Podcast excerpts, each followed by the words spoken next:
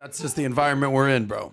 Gentlemen, we're live. Okay, so episode 126 today, folks. We got a lot to cover. A lot's been going on, and we have Jason Miller here with us, who was a former senior Trump advisor, I believe, on the 2016 campaign, as well as you did some work on a 2020 impeachment that you were working with, with Trump. So before we get started, thank you for being out here. If you don't mind taking a moment and introducing yourself. Yeah, thank you very much uh, for those who have not had the chance to meet before or, a new audience. I'm currently the CEO of Gettr, which is the fastest growing social media platform in history. Fastest ever to 1 million, 2 million, 3 million, 4. Now we're almost up to 5 million people since launching last July very excited. What I do before that, traditional uh, Republican campaigns. Uh, was a senior advisor for President Trump in 2020 and 2016. Quarterbacked his second impeachment effort, the one in February after he had already left office. Uh, but now I'm fully vested in the free speech movement, trying to make the social media app uh, go. And I think five million in after seven months is a pretty good start. I don't think it's a bad start. So five, fastest anyone's ever done to 5 million. Correct. Facebook took about 10 months to get to a million. Yeah. Uh, Twitter took a couple of years. Now, in fairness, a little bit of a different time. Smartphones are a bit different, but it just shows you the scale and how quickly it's moving. And I think it's because we're at the convergence of what's hot politically, but also what's hot with the economy. Jason, didn't you get like a million on day one or week one, something like that? What, what, how, how, did you guys do on? Uh, uh, uh, how long did it take to get to a million? Three days. Three days to a million. Three days. Was that because of uh, Joe Rogan, or that, that had nothing to so do with Joe? That was so. Joe came along six months later. Although, Got so it. we, we're a million in three days, a million and a half in about ten days. Uh, we're three million people at the end of this last year, end of 2021. Uh, after Joe Rogan and Tucker Carlson and Dr. Robert Malone, some other folks we grew by 50% by a million and a half users just in the month of January of this year. So we're off to a, a great start, and it's the surge is real. So go ahead. Do you think that's a function of you know economic supply and demand? There's a major demand for a free speech platform. Is there something specific about Gettr that people said I got to get on that specific platform, or was it just sort of a sign of the times where it's like, look, clearly the big tech overlords are sort of limiting and shadow banning, and hey, here's a cool new platform I can check out. What's the unique uh, proposition? Well, both, both. And the reason why I say that is I always kind of use the analogy to channel my inner George Bailey that every time Twitter or Facebook or YouTube kicks someone off of their platform, another Gettr angel gets its wings. and so it might be terrible for democracy, but when they kick people off, they look and say, you know what, what else is there? They see Gettr and they want to come on board. But part of the reason is, and, you know, Patrick, you hit on this in a really great segment about a year ago where you said, I'm tired of Republicans whining and saying, uh, you know, big tech, you're bad, mm-hmm. but then not doing anything about mm-hmm. it. I've heard that, and I said, you know what? I am going to do it. I'm going to put some money behind it. I'm going to go build a real platform. Here's the one dynamic I would have added to your um, uh, very eloquent um, uh, uh, going off of a year ago people have come up with alternative platforms before, but the user interface hasn't been that good. The functionalities look clunky, kind of junior varsity or B team. Nobody looks and says, Hey, Twitter, your functionality is poor, your user experience is poor. I want to go to some other platform. They say, I'm tired of the political discrimination. I want to move when you launch a new platform, you have to be as good, if not better, as the big tech platforms if you want users to stay. Even if people are turned off ideologically by what Twitter's doing, it has to be a top notch product. And that's what we've set out to do with Gettr. So, first of all, I applaud you for doing that because uh, I think. Uh, uh, uh, you know, the fact that somebody is saying, let me go out there and do this, everybody's talking, let me do something about it and uh, create another alternative for them. So, and I think in today's uh, uh, climate, the current CEO of Twitter probably helps you more than Dorsey does because he seems to be more about uh, uh, what what account got canceled yesterday? Three hundred thirty six thousand followers, or two days ago, just because was, they took a screenshot of other people's tweets and they they shut them down. Yeah. So for uh, anyone who's watching or listening, there's an account called Defiant L's. Defiant and then a capital L apostrophe S. This is a great account where all they do is say, "Here's a tweet from yeah Defiant L's." Oh, they're back. Uh, they're back now. Okay. Uh, That's phenomenal. And they're That's also on Gettr. Just for anyone watching, Defiant L's is on Gettr, uh, which is great. So they were never canceled there. That's crazy because they were at 335 two days ago. They're at 510 now. So this cancellation got them more eyeballs. So that went to your point also from your segment from a year ago where you said, "Do you just elevate people off of some of these cancellations?" Which the answer is yes. I mean, take a look at uh, look at Nicki Minaj, for example, or, or Kyrie Irving.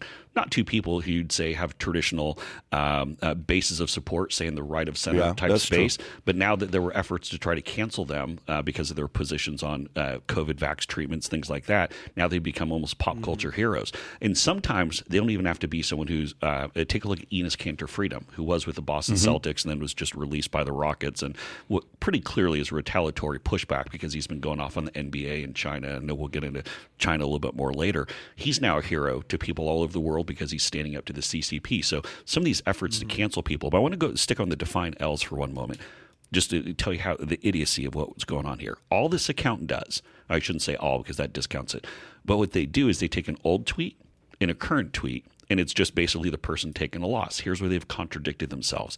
And some of these things that they find are so damning, like you don't know whether to laugh or to cry. That some of these You're people saying it's contradictory, but it's yes, uh, but all it hypocrisy. does, but Gotcha. all it does is post what someone said before and what they're saying now, just Mm. to absolutely thunder these people. And they got taken down literally for just posting, um, uh, just taking screenshots from Twitter. Yeah. So why do you think that is? That that when you try to cancel somebody or you basically you know expose the hypocrisy, they only come back stronger. What is that? Okay, so first of all, let's let's talk whether the strategy works or not. I think it does work somewhat. Okay, uh, uh, Yiannopoulos, what was it? What was his name? Something Yiannopoulos. Milo, uh, Milo Yiannop- Yiannopoulos, yeah. right? You remember when he was Milo. Milo Yiannopoulos? He used to be everywhere, right? I mean, everywhere you saw him. 18 million views, 11 Gay, million views, 6 million views, and he uh, would talk shit. He was a he was a troll. He was like in the political side. He would be the Jake Paul of politics. the politics. Jake Paul of pol- yeah, politics, right? So and and he was going to eventually boom. He got canceled. All this other stuff. When's the last time you heard about him? It's got to be six years, maybe five years, four years. It's been a minute, right, Yeah. since you've heard his name. So it does work with certain people, right now. In in regards to silencing somebody who has a message that makes sense and they're talking truth, all you're doing is you're going to elevate that person. Period. It's just not going to work for a couple different reasons. Number one, that philosophy works if I'm living in Iran. That philosophy works. philosophy, Ah, of course, mean? it, Yeah, it's of a very, it's a very. Uh, that philosophy works if you're living in China. That philosophy works if you're living in you know, North Korea. That philosophy doesn't work in America still today. It doesn't work still today because capitalism allows you to go compete against those guys. But I got a question for him on Gettr. So, a few things on uh, Gettr. Number one, what I want to know from the business standpoint. Number one is uh, backing. Who's backing you up, and how much money you guys got in the bank? Number two is your servers. Who who's uh, your servers at AWS? Who are you guys with? And number three is uh, which app uh, are you on? Can I get it on iOS? Can I get it on Droid? If you can address those three things. So funding, hosting, and apps. Yeah, so taking those in reverse order. So we're on all the apps. You can get it on the, the Apple Store. You can get it on Google Play. Fantastic. You can get it anywhere. Yeah. And this is critical uh, for the following reason. If we're going to have alternative platforms that can actually challenge big tech, you have to be able to scale. Uh, from this, where it kind of rolls into Mm-hmm. the business side. If you're simply a web based platform, okay, no one's going to use it. I can tell you that for Gettr, 87% of our people access it by app and everyone's on their mobile. That's what they're doing. Mm-hmm. Yes, they're 13% who uh, who are web only, and that's primarily in a couple countries where uh, they're just they're uh, different things they're doing, so they got to do it by uh, by desktop. But so 87%. So you have to be on the app stores. I mean, you just if you want to scale, you can be much more limited, much more narrow, but you're never going to become the the challenger. Um, with regard to on the uh, the monetization front and kind of where we are, um, so we're going to start our uh, online appreciation and tipping for content creators in April. So that's coming up in about two months here. Uh, we'll, Tipping like a Patreon type of deal where I can tip, or more like a super chat type of. Uh, We're like a Patreon, except the difference is whereas we have Apple that's been taking 35% rips for in app purchases. That was obviously the Fortnite debate with Epic. Uh, Rumble has said uh, that they come in at 15% for a lot of these. We're going to drop it down to do something like in the 5 to 7.5% range. So then as people come over and say, wait a minute, I can host my show or do things on Gettr and keep much more of that money. So that's, that's the chronologically, that's the first thing coming up. We'll also start advertising in Q2. What's going to be a little bit different about advertising is we have said that we will never sell or share any of your user data. So we're going to build out. We're going to do two things. One, build out in um, uh, in platform uh, advertising team So when outside advertisers say they want to advertise with us, we give them the, the, specs and the demos and who they'll go to, but that data never goes to them. There are never any third parties who have access to the data. You essentially send us the creative and the messaging that we go and do the placement. So you're never, if you sign up for Gettr, you'll never find out that you're getting say uh, text messages about buy this wine or you know or buy this real estate, or never get emails saying here's you know fat loss supplements or or something like that. Um, so you, you'll never get any of that. But where it really gets exciting, or where it starts to grow, is we're going to launch a two coin crypto ecosystem payment platform in July. I'm just a little bit ambitious, right? It's not quite Blue Origin of going to the moon, but it's getting close. Uh, and so that's uh, so where we're going with that. That's going to I think open the doors and expose a whole new, uh, essentially community, not just in the U.S. but globally, to the benefits of the digital economy, to crypto, uh, for the opportunities, well, both a stable coin and a fluctuating coin.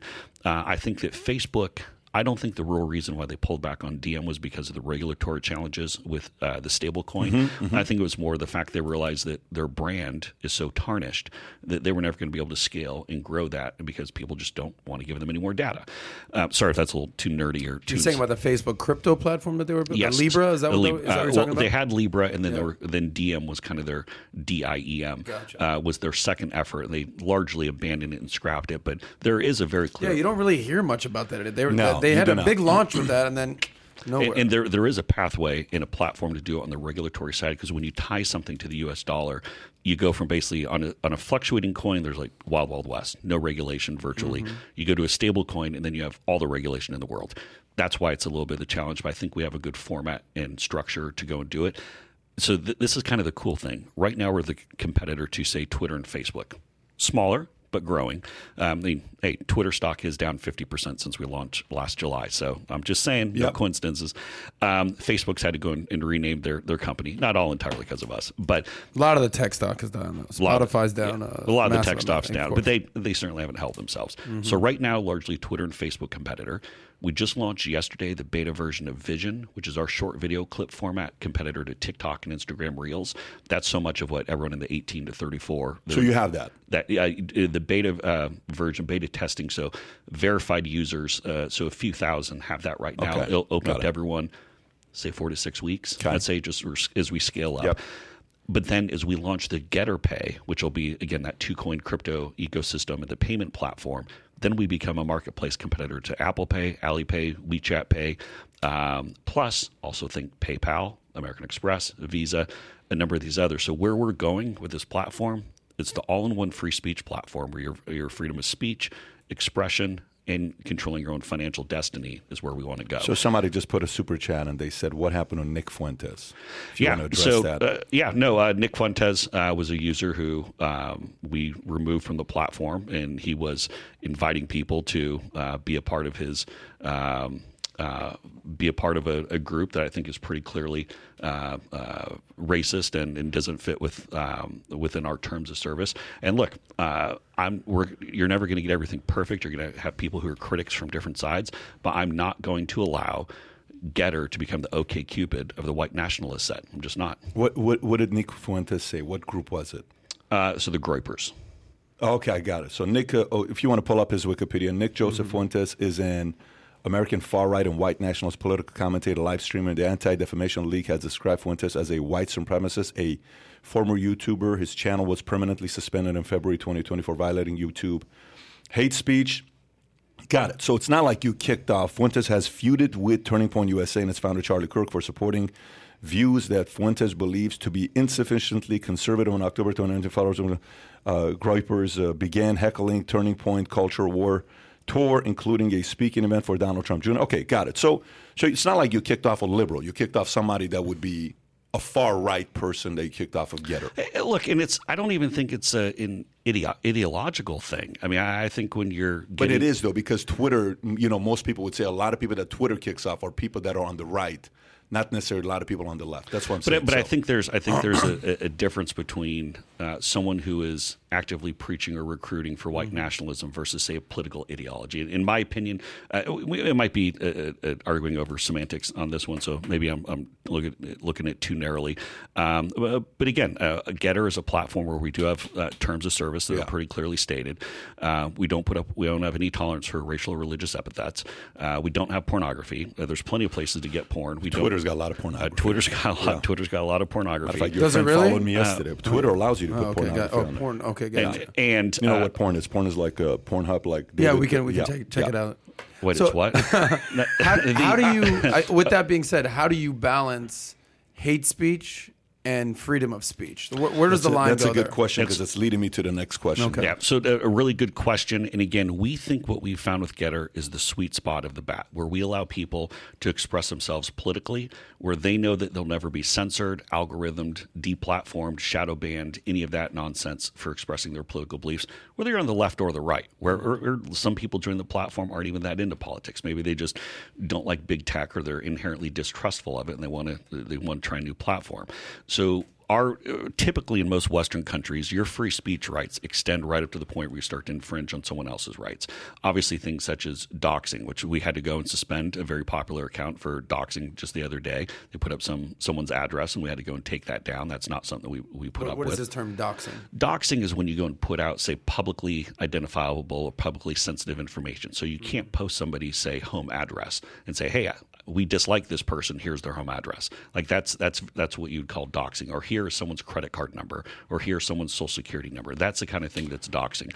Or the other thing too, if someone's outright pushing for illegal behavior or threatening self harm.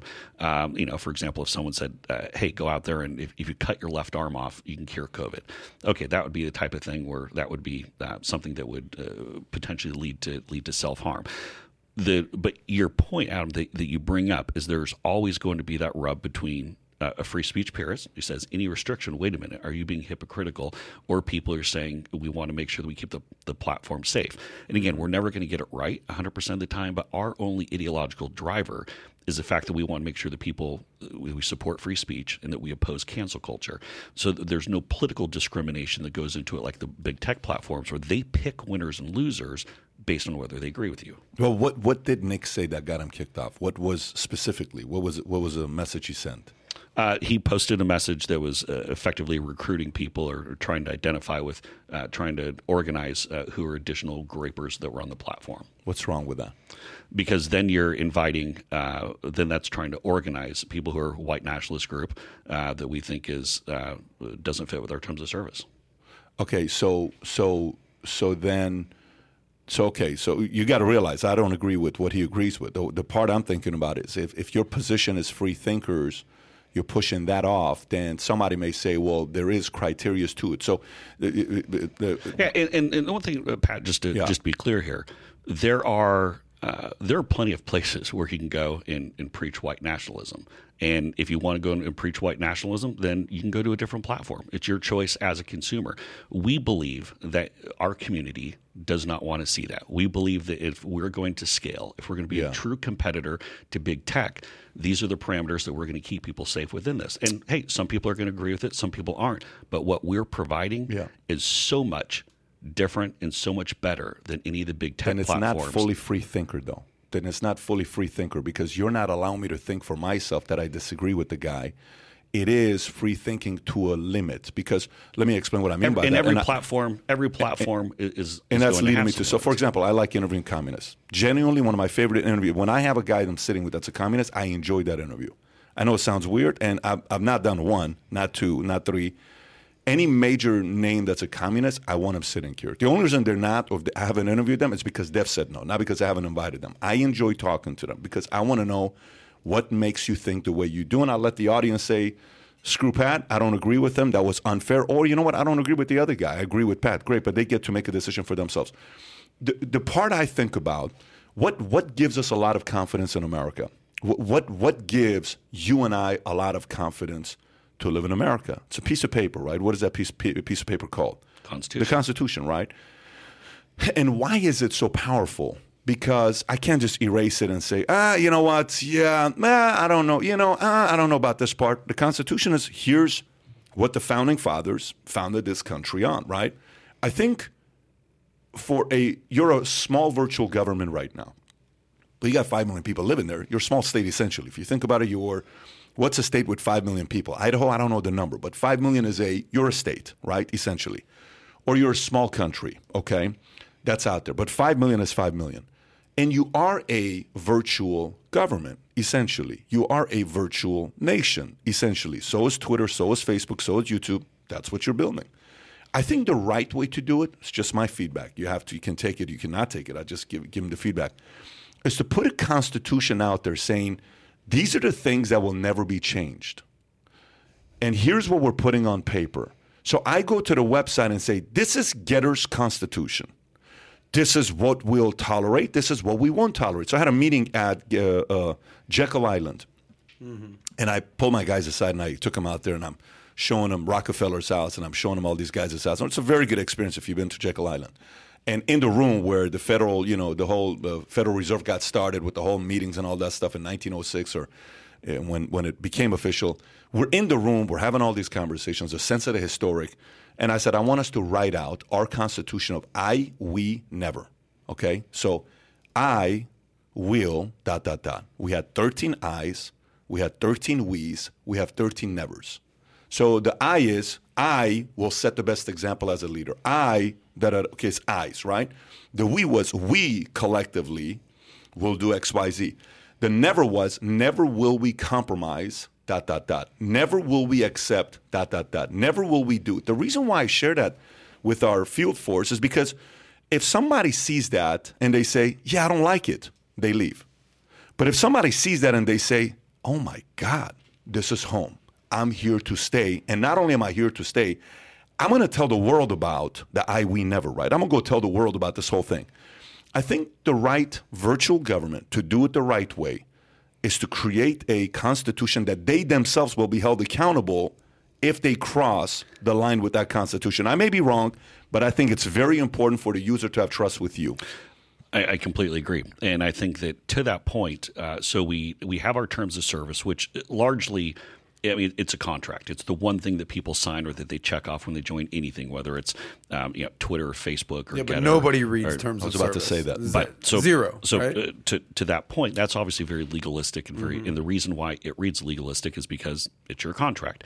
So we're actually we just hired a, a brand new uh, director of moderation who's going through and actually putting together the formal community guidelines that'll have very specifics of rules of the road essentially I think that'll probably take. It's written now, but we're just going through some some refinement. A couple of few weeks, we'll have that posted. So to your point, that will then be our constitution that we post with more granular, more kind of real world details of kind of the, the do's and don'ts for the platform so people fully understand it. And like I said, look, we're not going to get everything right every time. Uh, we're going to continue to grow. There are different dynamics, different situations that come up. And I spent, I knew I was going to spend a lot of time on moderation when I, I took on this challenge, especially after the deplatforming of January 6th and everything. I didn't maybe know I was going to spend quite this much time on moderation. And keep in mind, right now we're largely talking about the U.S. I'm dealing with on the global level. So then I'm dealing with Ofcom with regard to the UK. I'm dealing with the German law enforcement. I'm dealing with people in all around the world. And look, Gettr is, and one of the kind of the unique things about it, we're only 50% US. And prior to the Rogan explosion, Rogan and Tucker coming on board, we were only 37% US. I made a commi- I made the commitment when we launched this thing, this is going to be a global platform, yeah. not just because of where I wanted to go for scale, but also to make sure it wasn't an American echo chamber. And so Brazil is about 15%. Brazil uh, second? Brazil second. Who's third? Uh, so UK is third at just below 10. Germany is right behind them, and France is right behind them. And then Japan is uh, uh, then Japan and Canada are like number six and seven. Uh, and so we've so the c- countries where we have teams where we're, we're out working, obviously the U.S., Brazil, UK, France, Germany, and then I just expanded this quarter uh, for Japan, India, and Colombia. And so those are kind of our, our big targets. I think India is good for you. Uh, I think India is good for you because there's a lot of free thinkers in India, and their enemy is also the same enemy, which is the China. They're not a fan of China. They, they banned 100 apps in China. So and so uh, to that point, it's almost like uh, we synced up beforehand the drivers where we found in a lot of our uh, international markets where we're targeting. Obviously, you can get us globally unless the government's blocking it. Actually, literally the day we kicked off, I think we had ten or twenty thousand people sign up for Venezuela, and then after that first day, going silent. Yeah. They just is like That no, no one else is getting in. But what we found is proximity to communism and socialism is a huge driver. So, for example, people in Colombia and Brazil, where you're seeing all the people fleeing from Venezuela, are massive drivers. South Florida, where you have such a big Cuban American community, massive uh, Gettr user base. People who are concerned about India, as you said. Um, also, elections that are coming up in countries where there are elections in 2022. You see a lot more political activity. People are kind of supercharged and paying attention to it. And then, of course, the big one is where you have both big tech and governments who are coming in and trying to silence people. And there's a huge difference. I mean, you take a look at Colombia, which literally has a no censorship clause in their own consti- constitution, or it's uh, essentially an amendment that they added. Colombia. Colombia. Brazil doesn't have their version of a U.S. First uh, First Amendment. They do not have any aspect of free speech, which kind of blew my mind. This is a major democracy, uh, you know, uh, certainly in South America, a big power. I mean, they're supermarket to the world when it comes to the beef markets and other things. You have the uh, single biggest Japanese community outside of Japan, and they don't have that. In fact, I met the deputy Carol Detoni, who's writing their version of the First Amendment, and I was like, "Wait a minute, you guys don't have that?" She goes, "Nowhere in our Constitution does it protect it. We take for granted." Our First Amendment rights, ability to express ourselves. I mean, obviously, look at your background where you grew up. And, No and- question, and yeah. I mean, people get get killed for you know being on the wrong side of the street. Yeah. Uh, it, it's you know pretty nutty. But anyways, sorry to hog the. So, so, so I'm going to go through a couple things here. So I looked at Parler. I'm looking at Par- Parler's data. Parler got started September of 2018. They grew from whatever they had to 20 million users, and right now they got maybe half a million to 700,000 active users.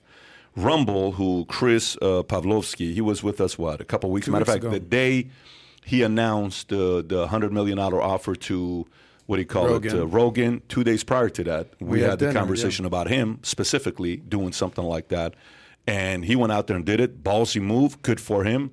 He obviously turned it down, but yeah, everybody said, "Hey, this guy's got that kind of money. More power to you, right?" And I think they said they have what number did he say in the month of January? They had 39 million active users. But you got to realize they've been around for nine years, and it's not like they're just got started eight months ago and they're going to five million, right? And he is also trying to do what he's doing, but he's raising capital. I was I'm, I want to go back to the part about raising money. Have you guys started raising money? Oh, Are you yes, I'm sorry. fully We- funded? Yes. Uh, so we are funded by two international investment firms, one based in London, one based in the New York area. Uh, so it's completely privately funded right now. Uh, we still have, oh, what do I, I think I'm uh, somewhere in the neighborhood of like 10, 20 million in the bank. But obviously, we know that it's a longer run to when we actually go and start monetizing the platform. Uh, Obviously, the first aspects of revenue generation won't come until April, and then where it really takes off is this summer. Um, but our backers know that there's a lot of money, quite frankly, to be made in this space. But you have to spend a lot of money to get A there. lot of money. a Yeah. lot of money, Yeah. and that's and and here's the thing too: is we talk about kind of the pure dollar uh, challenges.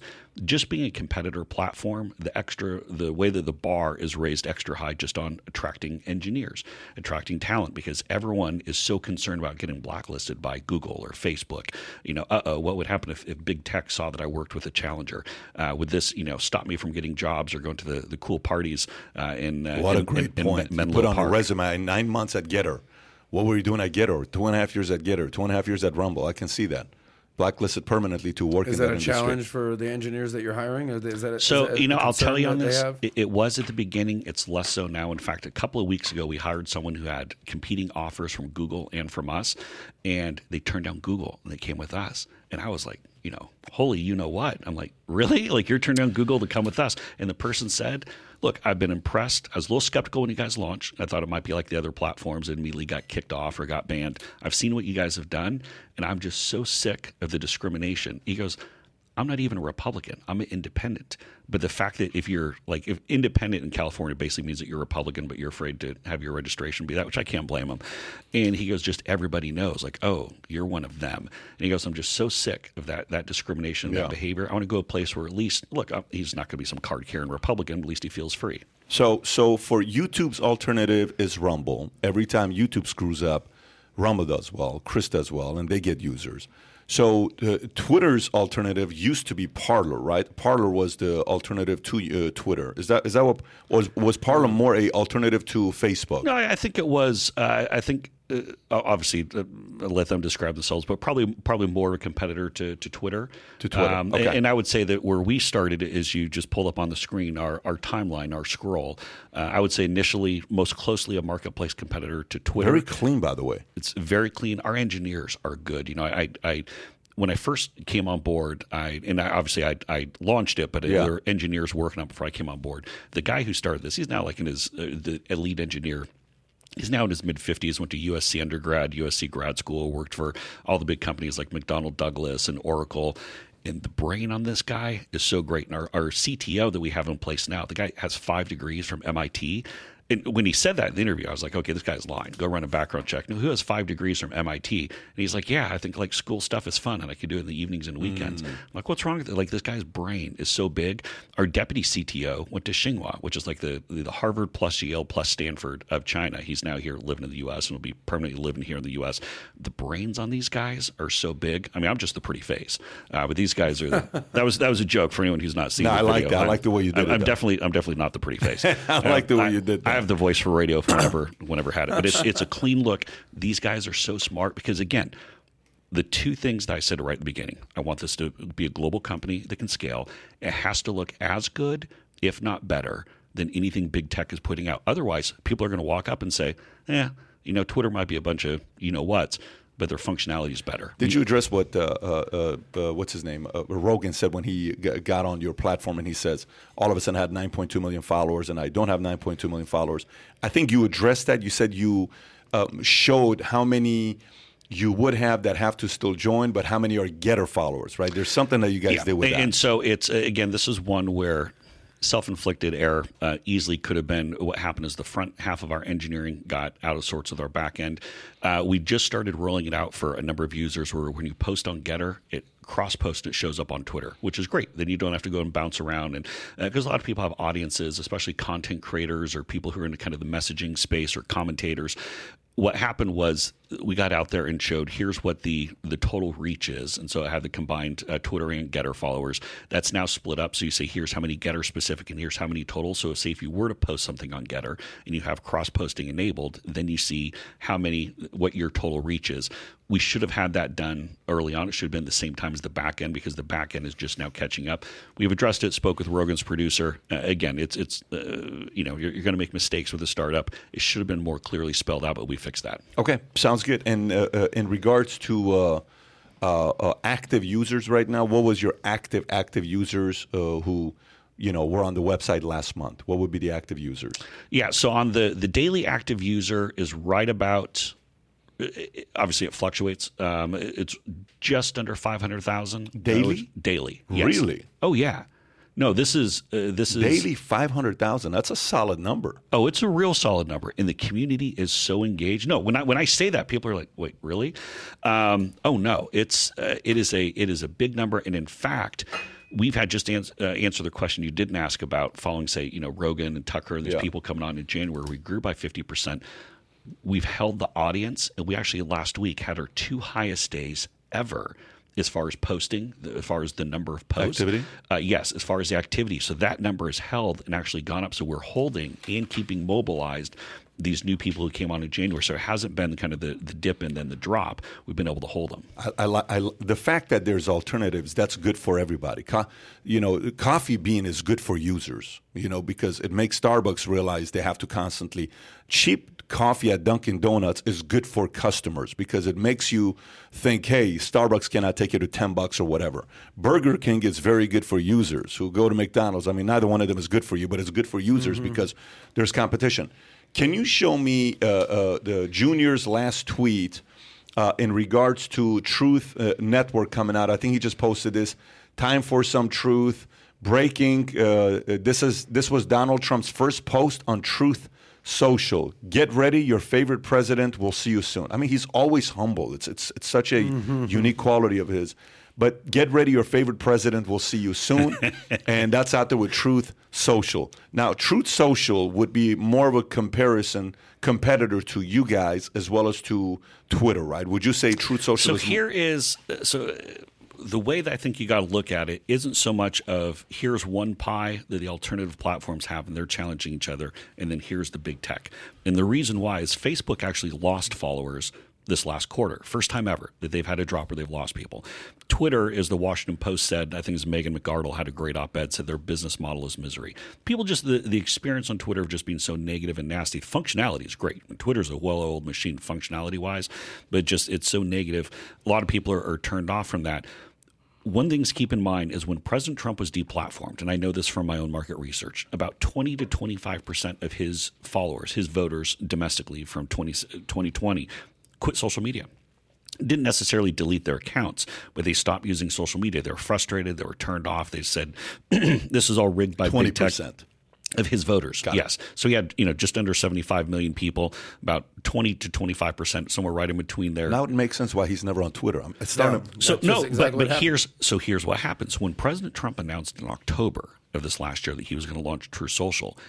Over the next 10 days, we had a 135% increase in signups versus the previous 10 days. Because here's what's happening people are coming off the sidelines and they're saying, What's available? What's here? We're here right now. True Social is not. When President Trump gets back in, I think it's going to get a lot more people saying, you know what, maybe now's the time. This is the genesis, this is the spark point to go and look at other platforms that are not called big tech. So this isn't just a matter of uh, us fighting over some small pie. Twitter and Facebook are going to lose a lot of people to both True Social and to us, and maybe even some other platforms when Trump gets in and starts getting people jazzed up. And here's the other thing to keep in mind.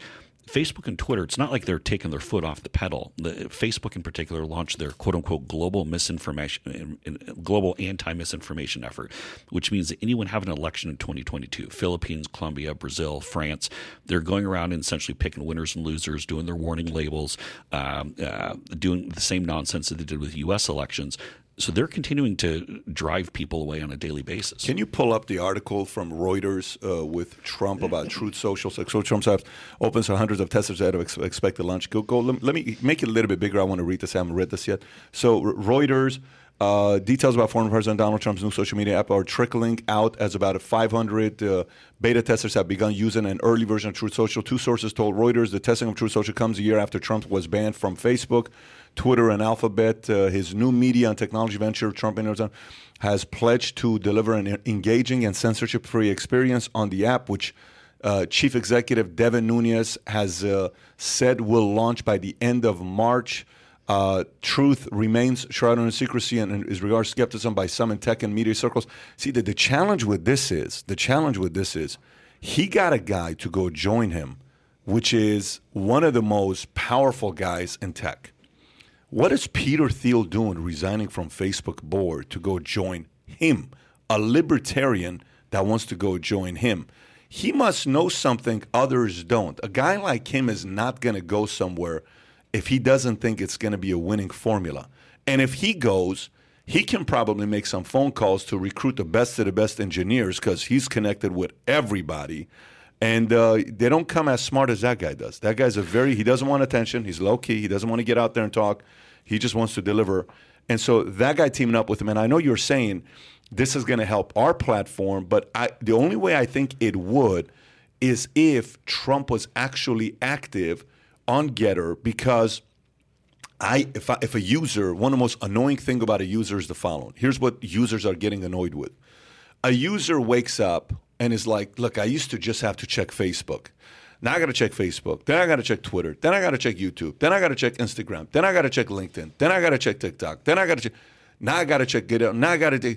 Now I got to. It's so many things for me to ch- uh, check off, right? So don't you think this guy going out there and doing what he does, it could possibly, because this is what a lot of people are saying, it could possibly uh, hurt some of the other startup platforms out there like yours, or maybe even uh, a Rumble. So, well, that's the thing. Thiel is a big backer of Rumble, and so I know he is, 50 and, and so yeah. right, and so one of the things also you got to keep in mind, Thiel leaving um, uh, Facebook or Meta, whatever they're calling themselves now. it's not as though he's leaving Meta to go do something Trump. It's he's leaving. I think you have to go and, and bifurcate the two. Here's the reason why. Facebook's a dying company. Uh, I mean, even Zuckerberg said that they're going to lose 45% of their audience 18 and under over the next two years. It just, I mean, kids don't have Facebook. They have Snapchat and TikTok. That's where they're going to. Well, Instagram too, and they own and, Instagram. And, and it's, well, and they said, so this is kind of where I'm getting to on the, the functionality. Instagram Reels, this is per Zuckerberg, his most recent uh, quarterly um, investor report. Instagram Reels, the short video format, drives about 60% of their engagement. That's every, anyone coming to any of the broader Instagram, Facebook properties. It's for Instagram Reels. That's what the whole. So that's what we launched because they're hyping those up, and they're basically. But Well, that's- that's, working because that's kind of like TikTok. Reels go viral. Reels can mm-hmm. take off. So So, and we actually just launched yesterday. le- Again, the, the beta testing as we we start to scale up Vision, which is our short mm-hmm. video format. Mm-hmm. So that's why I said initially we're competitors with Twitter and Facebook. Now we're launching a product that ultimately will go head to head with TikTok, Instagram Reels. And this is even before we get to say the Gettr Pay as we go into the the crypto uh, payment platform we have. The other thing we have that's really popular right now is live streaming. Um, and just to give you a, a sense of the scope, when President Trump had his rally in Arizona last month, a million people, technically 996,000, but that's I'll round up to a million. A million people watched President Trump's rally on Gettr over three different channels. You had Right Side, uh, you had Newsmax, and you had Real America's Voice. Those combined, so a million out of our four and a half million were watching Trump's rally. When he had his rally then in Conroe, Texas, two weeks later, Yeah. over 700,000. The live streaming dynamic that we've added in has been gangbusters, not just here, but globally as well. yeah, that's one, and that's my concern because that's all going to be on Truth if he does that. I think it's a long play because even Truth, it, it's not it's not an easy thing to just build something. Up I and, would hey, I would take- be surprised. Uh, I would be surprised. I have not seen from any of the beta testers that they have live streaming in Yeah. the in the near future. they'll eventually have it. They'll- they'll set but, that but up. also, you got to keep in mind. At least I'm kind of tooting Yeah. my own horn here. We have the short vision uh, or the vision, the short video clip format, which is again that's where people are doing the fun dances and all this stuff. Um, that's that's what all the, the younger folks are to. That's now. I haven't seen that within the beta testing for Truth. But then where we're going, ultimately, keep in mind where Truth wants to go, and this is from their their public deck. They want to be an entertainment and media uh, creation company. They want to create content. That's if you take a look at the deck, that's where they want to go. We're going as more into the the financial services and payment platform in crypto uh, aspect, and so there are going to be areas of commonality. But here's the other thing too: when you talk about people opening up multiple apps, multiple social media platforms. Right now, people are uh, looking and saying, uh, yes, you have your Twitter, your Facebook, your others. I'm not so sure that as these new platforms, ours, True Social, and others start to pop up, that people can say, you know what? I have these platforms I like. I don't need to go to Twitter anymore. I don't need to go to Facebook anymore. I'll open up maybe Truth. Maybe I'll open up Gettr. Uh, maybe someone will uh, open up Parler, Rumble, whatever the case. Those are the ones I'm doing. I don't need to worry about the old big tech platforms who are censoring me politically.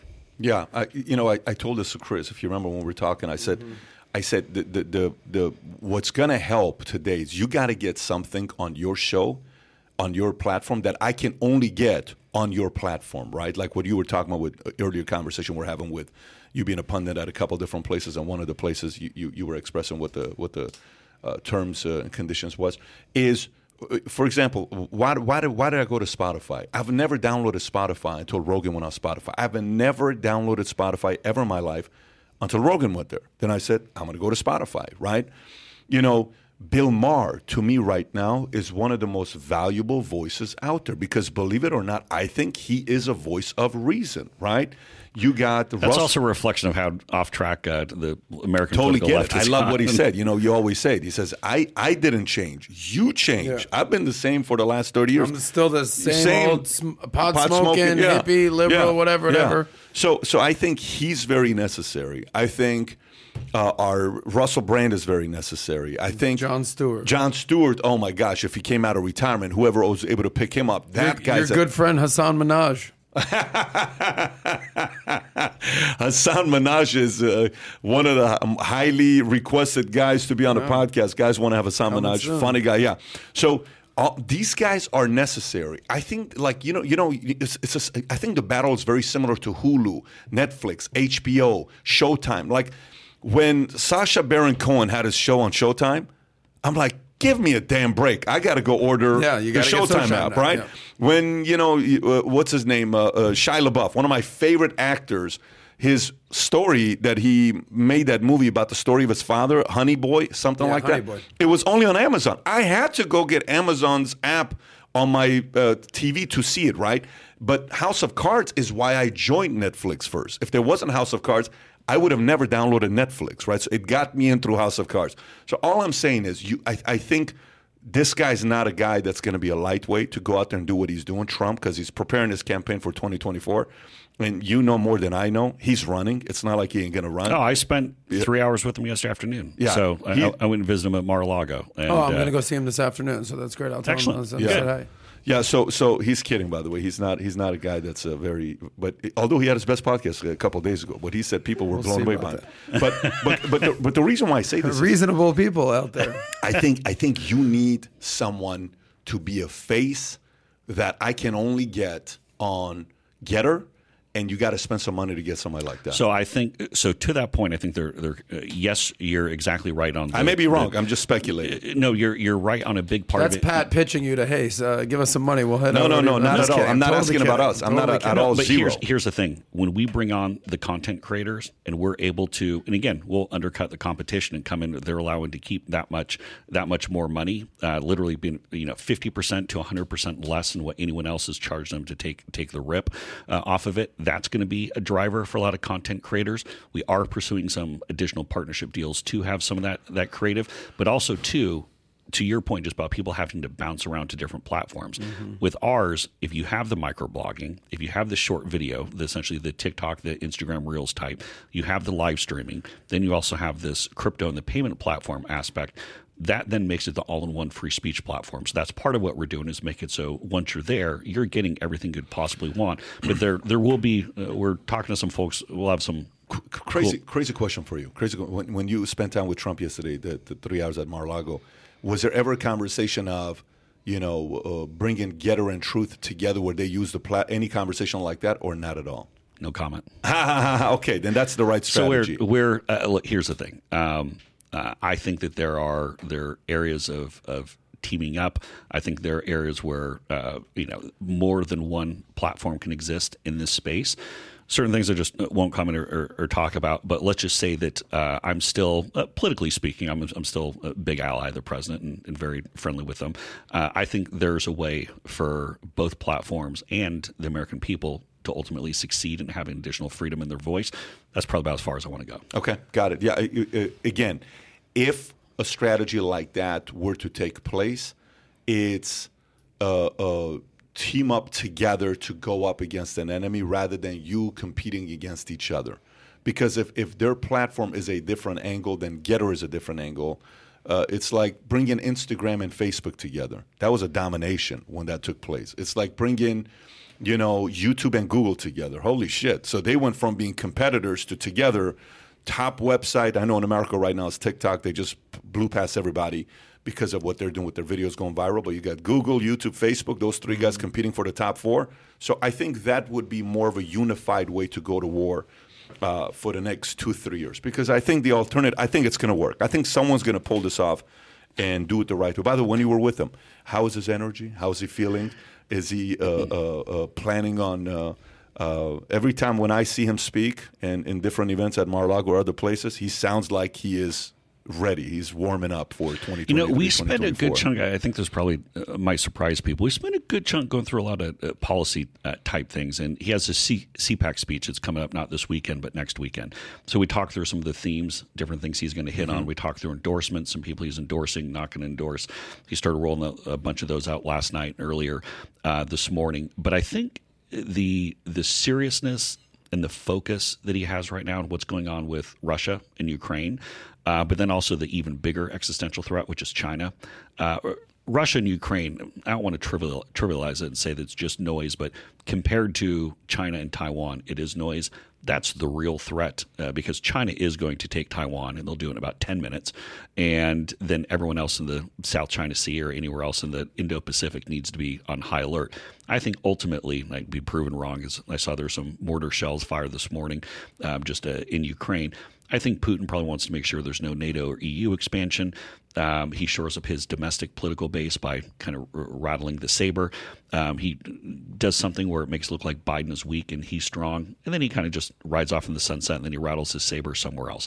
I think that's probably what happens with Ukraine and Russia. Um, but China's a whole different can of worms. If if you're a betting man and you go to Las Vegas, and you have the odds to bet on him running versus not running, you're betting on what? Oh, he's he- he'll run. He'll run. He'll run. Okay, you can, running. yeah. He did Yeah. not use those exact words, um, but I mean, he talked in pretty uh, specific as far as the desire, the motivation, and part of the thing is like, look, he's like, if you have someone who's weak in the White House, you're going to get tested by these foreign leaders. They're just going to steamroll you.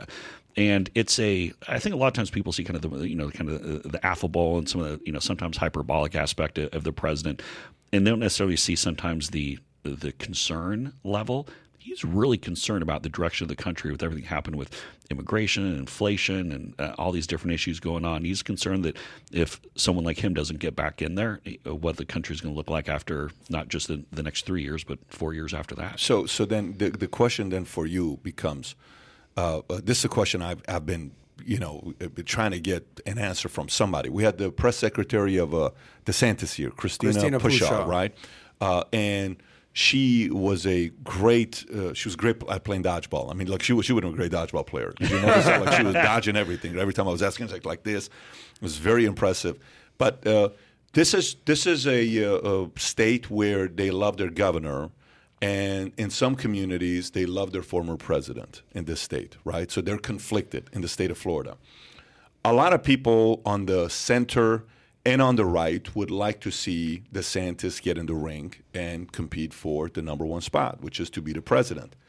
Uh, there's even some people on the left that would be more happier with a DeSantis than they would be with a Trump as a president, right? Uh, but right now, if you go out there and you look at who's going to be the mm, mm, you know candidate for the right, no one, the percentage wise, Trump's at the top. He's got a good lead on DeSantis, right?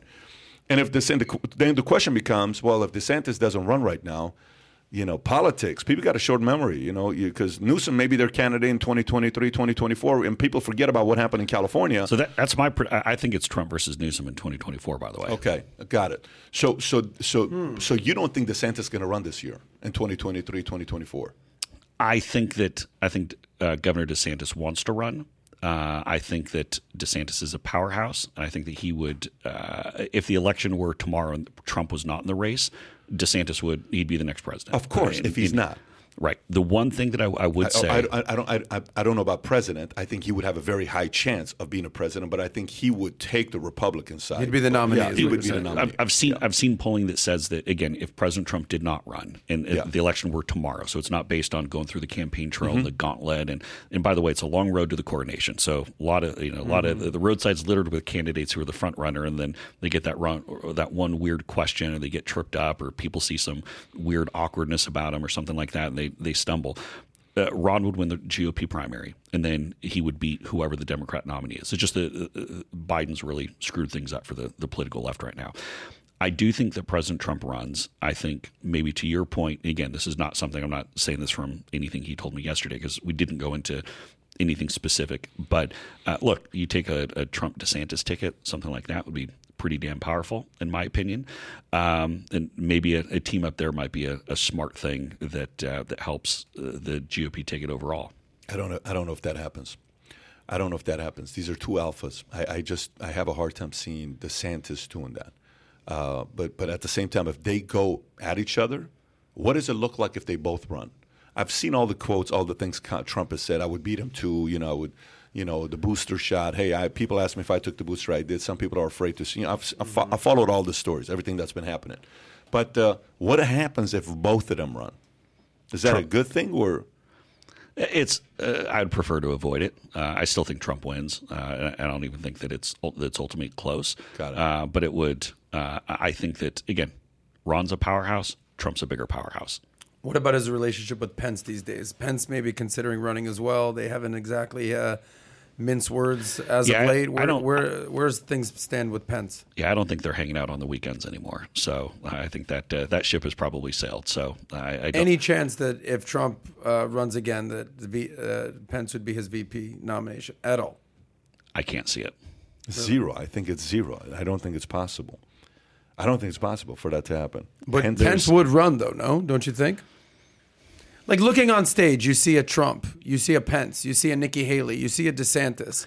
Here- What does that look like there? And Here- does, here's does the reality: if, if you look at the polling, um, uh, DeSantis is already clearly past Pence. Um, even Mm-hmm. if even if President Trump did not run for some reason, uh, if President Trump did not run, I do think Pence definitely then runs. Uh, and uh, if I were advising him, I'd say not to because I think uh, DeSantis would uh, uh, would clean his clock. DeSantis would Pence. clean his clock. Pence's, yes. Yeah, I don't disagree. can I- you see Trump and Pence debating on stage? I mean, certainly if uh, I mean if, if there was a, a primary field and they had primary debates, uh, I think actually I think Trump would probably love that. Uh, it would be it'd be you know it'd be made for uh, TV excitement. I don't think Pence would do it. I don't think Pence is going to run because the, the so okay. So what's Pence's uh, uh, message going to be? Let's actually go there. First debate, they're on stage I was with Trump 99.9% of the time. until January 6th insurrection. So okay, so who does he get? He gets the Lincoln Project folks. Yep. He gets the Bush camp. He gets McConnell. Who does he get? Karl Rove. He gets Karl Rove. He gets those guys. That's who he's going to get. Okay. What happened the moment Biden won? What did they do to Lincoln Project? Nothing. They realized you're left out there too. So Lincoln Project is also sitting there. They're probably behind closed doors, hoping for a DeSantis, hoping for somebody else, because those guys are not going to support Trump. But Pence's argument is going to be it's only, so, it's only going to last for a week or two before he's done. I don't think that's going to last. Um, but don't forget that Pence was a nobody before Trump made him. Like, Well, I will tell you this. I don't. I don't. I, don't I get what you're saying. I get what. No, he has a point to say. When he, uh, to me, how I interpret that is, he wasn't mainstream. That's a better way of saying it. Not that he was a nobody. I will tell you. A lot of people voted for Trump because they were glad Pence was the VP. So you can't say he was a nobody. Well, especially Uh, so, so if you, if you think about if you think about percentage wise, out of all the votes he got when he beat Hillary, okay, what percentage you think was uh, was Pence? So I, I can tell you, uh, just put a little numbers to that. in the final debate that President Trump had, in, in toward the end of it, when he answered the question about Supreme Court picks, Is and- it in 16? Uh, yes, in 16. Sorry, I should say in, in 2016, we our numbers went from mid high 80s with Republicans to low mid 90s with Republicans after that answer because people uh, heard the okay, uh, these pro life, they want conservative Supreme Court judges, support the Second Amendment. Uh, but it's it's that was much more of the Pence voter that kind of took it from the the uh, mid high 80s to the low mid 90s. Uh, so you're exactly right. There there was a definitely community of folks that pushed him over, and 77,000 votes uh, over six states. Yeah, you could say uh, Pence was a huge part of Trump. I want, I want to read the story, political insider story. McConnell, Bush, GOP establishment working to fold Trump endorsed candidates. Senate Minority Leader Mitch McConnell is working behind the scenes to protect and strengthen GOP establishment figures, sometimes in direct opposition to former President Trump. And McConnell isn't alone either. At his side, at least one instance is former President George W. Bush. One such case in Arizona Senate race, Trump has been highly critical of Governor Doug Ducey of the state's performance in 2020 election while Ducey has uh, demurred on running for Senate in 2022. He's gotten encouragement from the likes of McConnell and George Bush. McConnell has stated that he believes that Trump has uh, done damage to the GOP and told allies told allies that he will not be back unelectable goofballs in the primaries. What do you have to say about that? Are you surprised? No, not surprised at all. I mean, that's the uh, the swamp hates President Trump, and uh, they hate anyone who's not going to conform, who's not going to go and fall in line. Uh, I do think that uh, we need to make sure that we're uh, vetting candidates and make sure that we have solid ones that are going to be there. And I think the president has, I think President Trump has a, a, a smarter, a little more robust effort uh, built around him for this time for what candidates he's backing. As and look, there'll be some places where you see, uh, you know, the the swamp type folks plus Trump being on the same page on some of these endorsements. There'll be places where they're on different. So, different so say Trump runs uh, 2023, okay? And by the way, right now, if you bet $100 in Vegas uh, on the bet of Trump running, the return is only a dollar. Yeah, I was going to say. Because everybody knows he's running. uh, yeah, but but but say he runs. Who do you see? Because what I'm what I'm interested in is, give me a list of people that are his enemies that we know of, and then give the potential unexpected enemies that will fight against him not being president. So let's talk about the people that we know are enemies. Is mainstream uh, going to support him? Well, and mainstream uh, as maybe a wrong word that I used. I'd say the the Washington, uh, the swamp creatures. They're not going to support him. They're not going to support him. Okay. Um, I do think that uh, the the overall Republican base is pretty solidly with Trump. So, so go to the swamp. Give me names on the right that you would consider swamp. McConnell's one. Yeah, Who else would you put as swamp? Uh, I mean, you go into. I mean, you listed a number of earlier, whether it be McConnell, whether it be Rove. I know Rove might technically live in, in Texas, but he's viewed as being kind of the establishment, that uh, George W. Bush types uh, that are there. Um, I, I would say anyone who voted in uh, the Liz Cheney types, even though she's going to be out of office here, there's zero chance that she wins her, her race in Wyoming. Uh, but th- those are the Okay, types. got it. So, so number The one Chamber of Commerce. the the the Chamber of Commerce, the swamp, is not going to support him on the right. Who who else will be those that wouldn't support him, that would fight him tooth and nails to make sure he doesn't get elected? Well, and so this where it starts to get uh, a little bit more stilted. I think uh, it's tough to say that there's um, the law enforcement and that the legal system has not become politicized against President Trump. When you look at, say, the state of New York, you look at Tish James, you look at some of these activists, attorneys general. I I think it's become very politicized. I, th- I think the fact that Tish James ran in 2018 saying that she was going to lock up President Trump, this is the attorney general of the state of New York campaigning saying I'm going to win and then we're going to lock up Donald Trump. What kind of impartial law enforcement activist uh, is this? I mean, this thing is, is so politicized that I, I think it's really just a, a, a egregious abuse of our uh, Okay. our judicial system. So you can say, but then I'd also say, um, and this kind of goes to I know another thing we're going to talk about. You look what they did with Trump with all the the spying and the data collection and things like that from 2016 and even beyond. I don't put it above even Biden's White House or Biden's DOJ uh, to go and pull some of the same shenanigans again. Okay, so so far we got the swamp, a part of the mainstream media. You got uh, some of the uh, uh, government, uh, uh, uh, the, uh, police, or you, The Lincoln Project yeah. crew, Steve Schmidt, Then all you- those guys. Then the last one you just talked about here with what's going to happen potentially Joe Biden, similar thing to what happened with the Durham investigation. Hillary pulled off Obamagate to maybe Biden doing that. Uh, who else you think will be? You think you think the Facebooks of the world? You think those guys are going to be overly playing the control game to make sure? Not necessarily Trump; they've already done that, but other people that are coming up. A Candace Owens that all of a sudden does a live and gets 22 million views. Well, let's silence her. You think there's going to be a lot more stories like that happen in the next couple of years? Absolutely. And here's one of the kind of the, the buried leads or untold stories. The progressive left really took it out on Jack Dorsey and Mark Zuckerberg after Trump won in 2016. And they said, it's because of you. You guys came up with those platforms. You allowed Trump to evade the media, go directly to people. It's on you. I think that's a big part of the reason why you saw Zuckerberg then go and fund some of the election efforts uh, with the drop boxes and the, the things of that nature, kind of the good is he would I'm sure probably describe it good government and pro voting, but he basically was funding. He knew what he was funding. Um, but the uh, that's why you saw so much of the backlash. They changed the rules of the game in 2020. They said, "Okay, Trump, you're not going to have the unfettered access. We're going to suspend you where necessary. We'll put up the warning labels." And now, post election, they ultimately banned him from their accounts. So I think that will ratchet up even higher. And that's part of the thing you look at again, not where the ball is right now, but where it's going. Is we go into these elections, not just the 2022 midterms, but even 2024. Facebook and Twitter have already made that business decision that they want some people as customers and others they don't want as customers, not just in the US, but around the world. They're, both of those platforms are going to lose tremendous amounts of people as they come in and exercise additional acts of political discrimination. Well, we saw that when they lost 240 billion in a day. Facebook, that's a lot of money to lose in a day. 240 in a single day. So who who will be the supporters? Go on the flip side now. Who will be the supporters, and who will be the surprising supporters? So one, and again, there's you probably already aware of this one. I think uh, Latinos and Hispanic Americans will be big drivers for Trump, and Okay. part of the reason is this: Democrats made a, a- just a fundamental miscalculation when they backed the BLM movement the, the way they did in 2020, uh, just with the, the lawlessness and the, the acts of looting and, and everything that, that we saw come out of those those riots and protests. I think that you have a lot of white Democrats in Washington who don't understand the Hispanic and Latino American communities at all and think it's purely just about economics. You travel to Central and South America, and people have eight, nine foot walls around their house, or eight, nine foot gates and, and walls and, and uh, fences, things of that nature.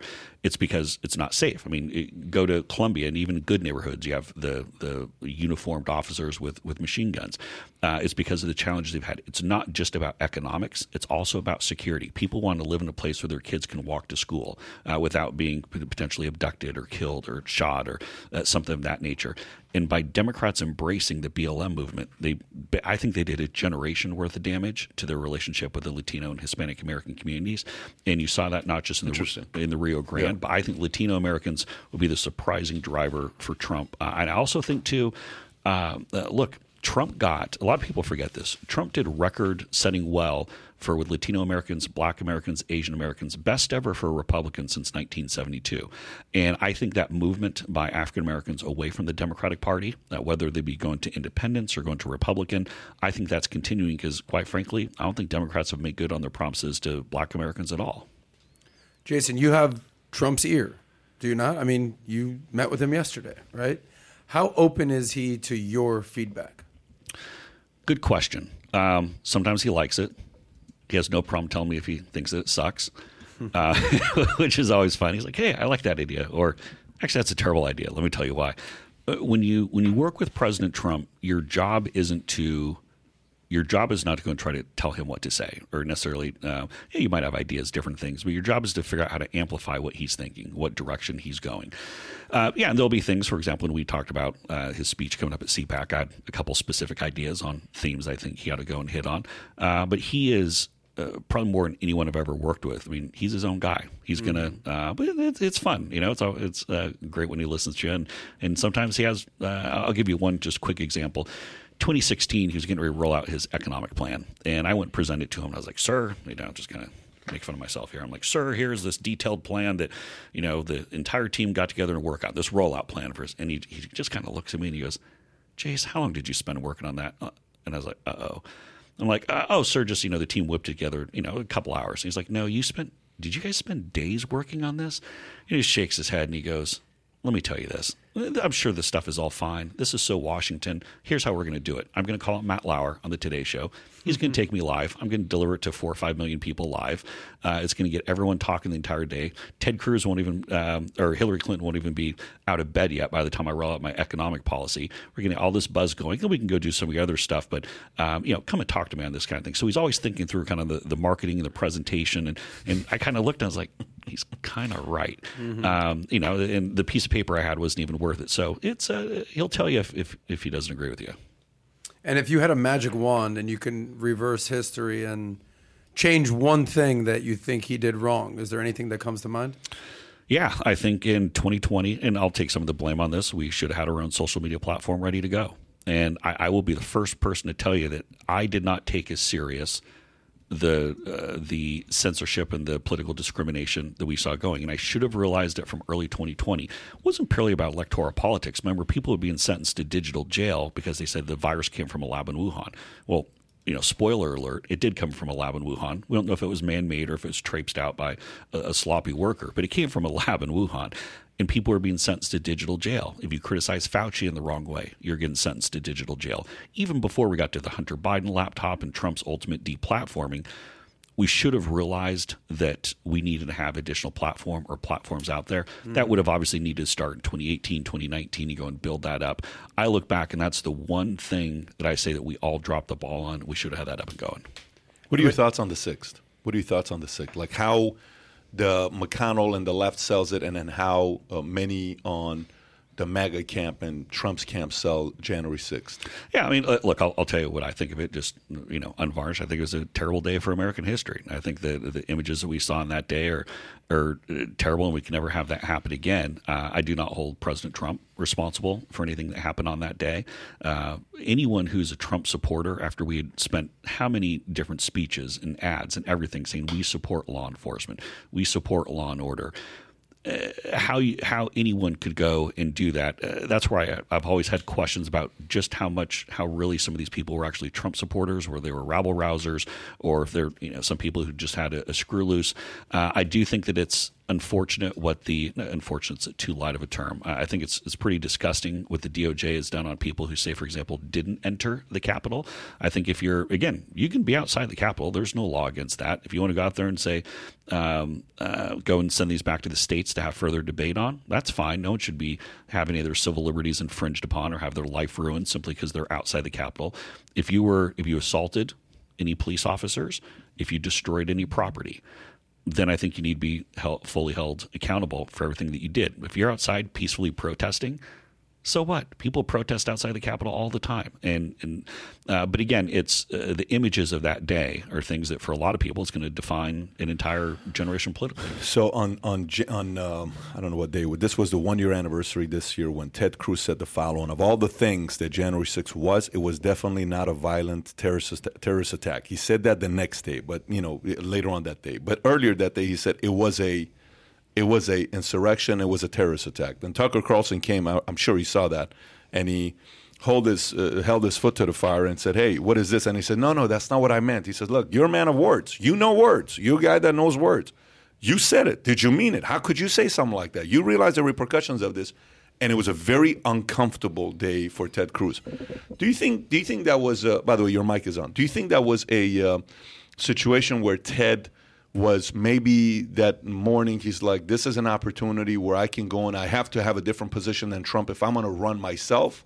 You know, do you think that was one of those moments, or do you think he just had a bad day and he said the wrong thing? So, I worked for Ted in the primary in 2016 before I went to before I went to Trump, and uh, uh, just doing the, the, quick rewind. If Trump had run in 2012, I was going to be his campaign manager, and I just assumed he was never going to run. I thought he got his apprentice deal renegotiated. He was going to stick that. So, uh, signed up and partnered up with Ted. Ted doesn't make mistakes speaking. Uh, I can't speak to what his thought process was. I, I've I've never seen him actually misspeak. I mean, he's, he's so I, I, don't know what all he was thinking or went into it.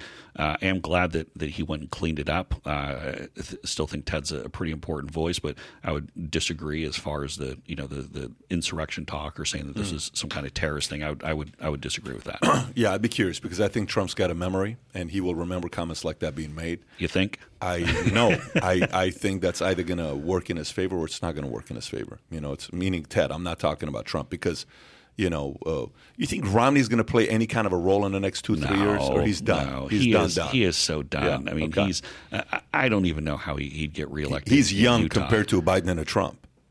Uh, he is. I thought Romney was. how old is Romney?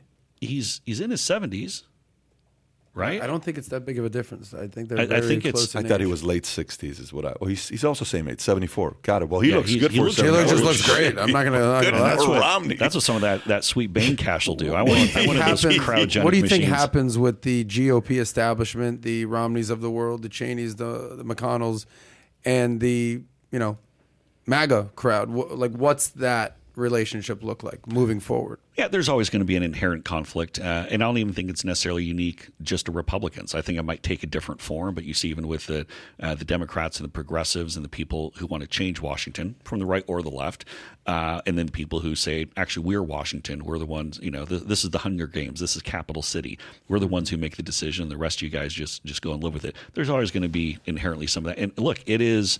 I will tell you, this whole changing Washington thing is really damn tough. Uh, it's like going to the casino and saying I'm going to beat the house. Uh, it's like these people who say I'm going to beat the uh, I'm going to beat the DOJ in some kind of legal thing. Uh, they have unlimited money, uh, unlimited resources, and they're just going to keep pounding away. Um, there's always going to be some of that conflict, but as far as the, the Republican base overall nationally, it's solidly with Trump. I mean, you look at the way that he single handedly changed the trade debate.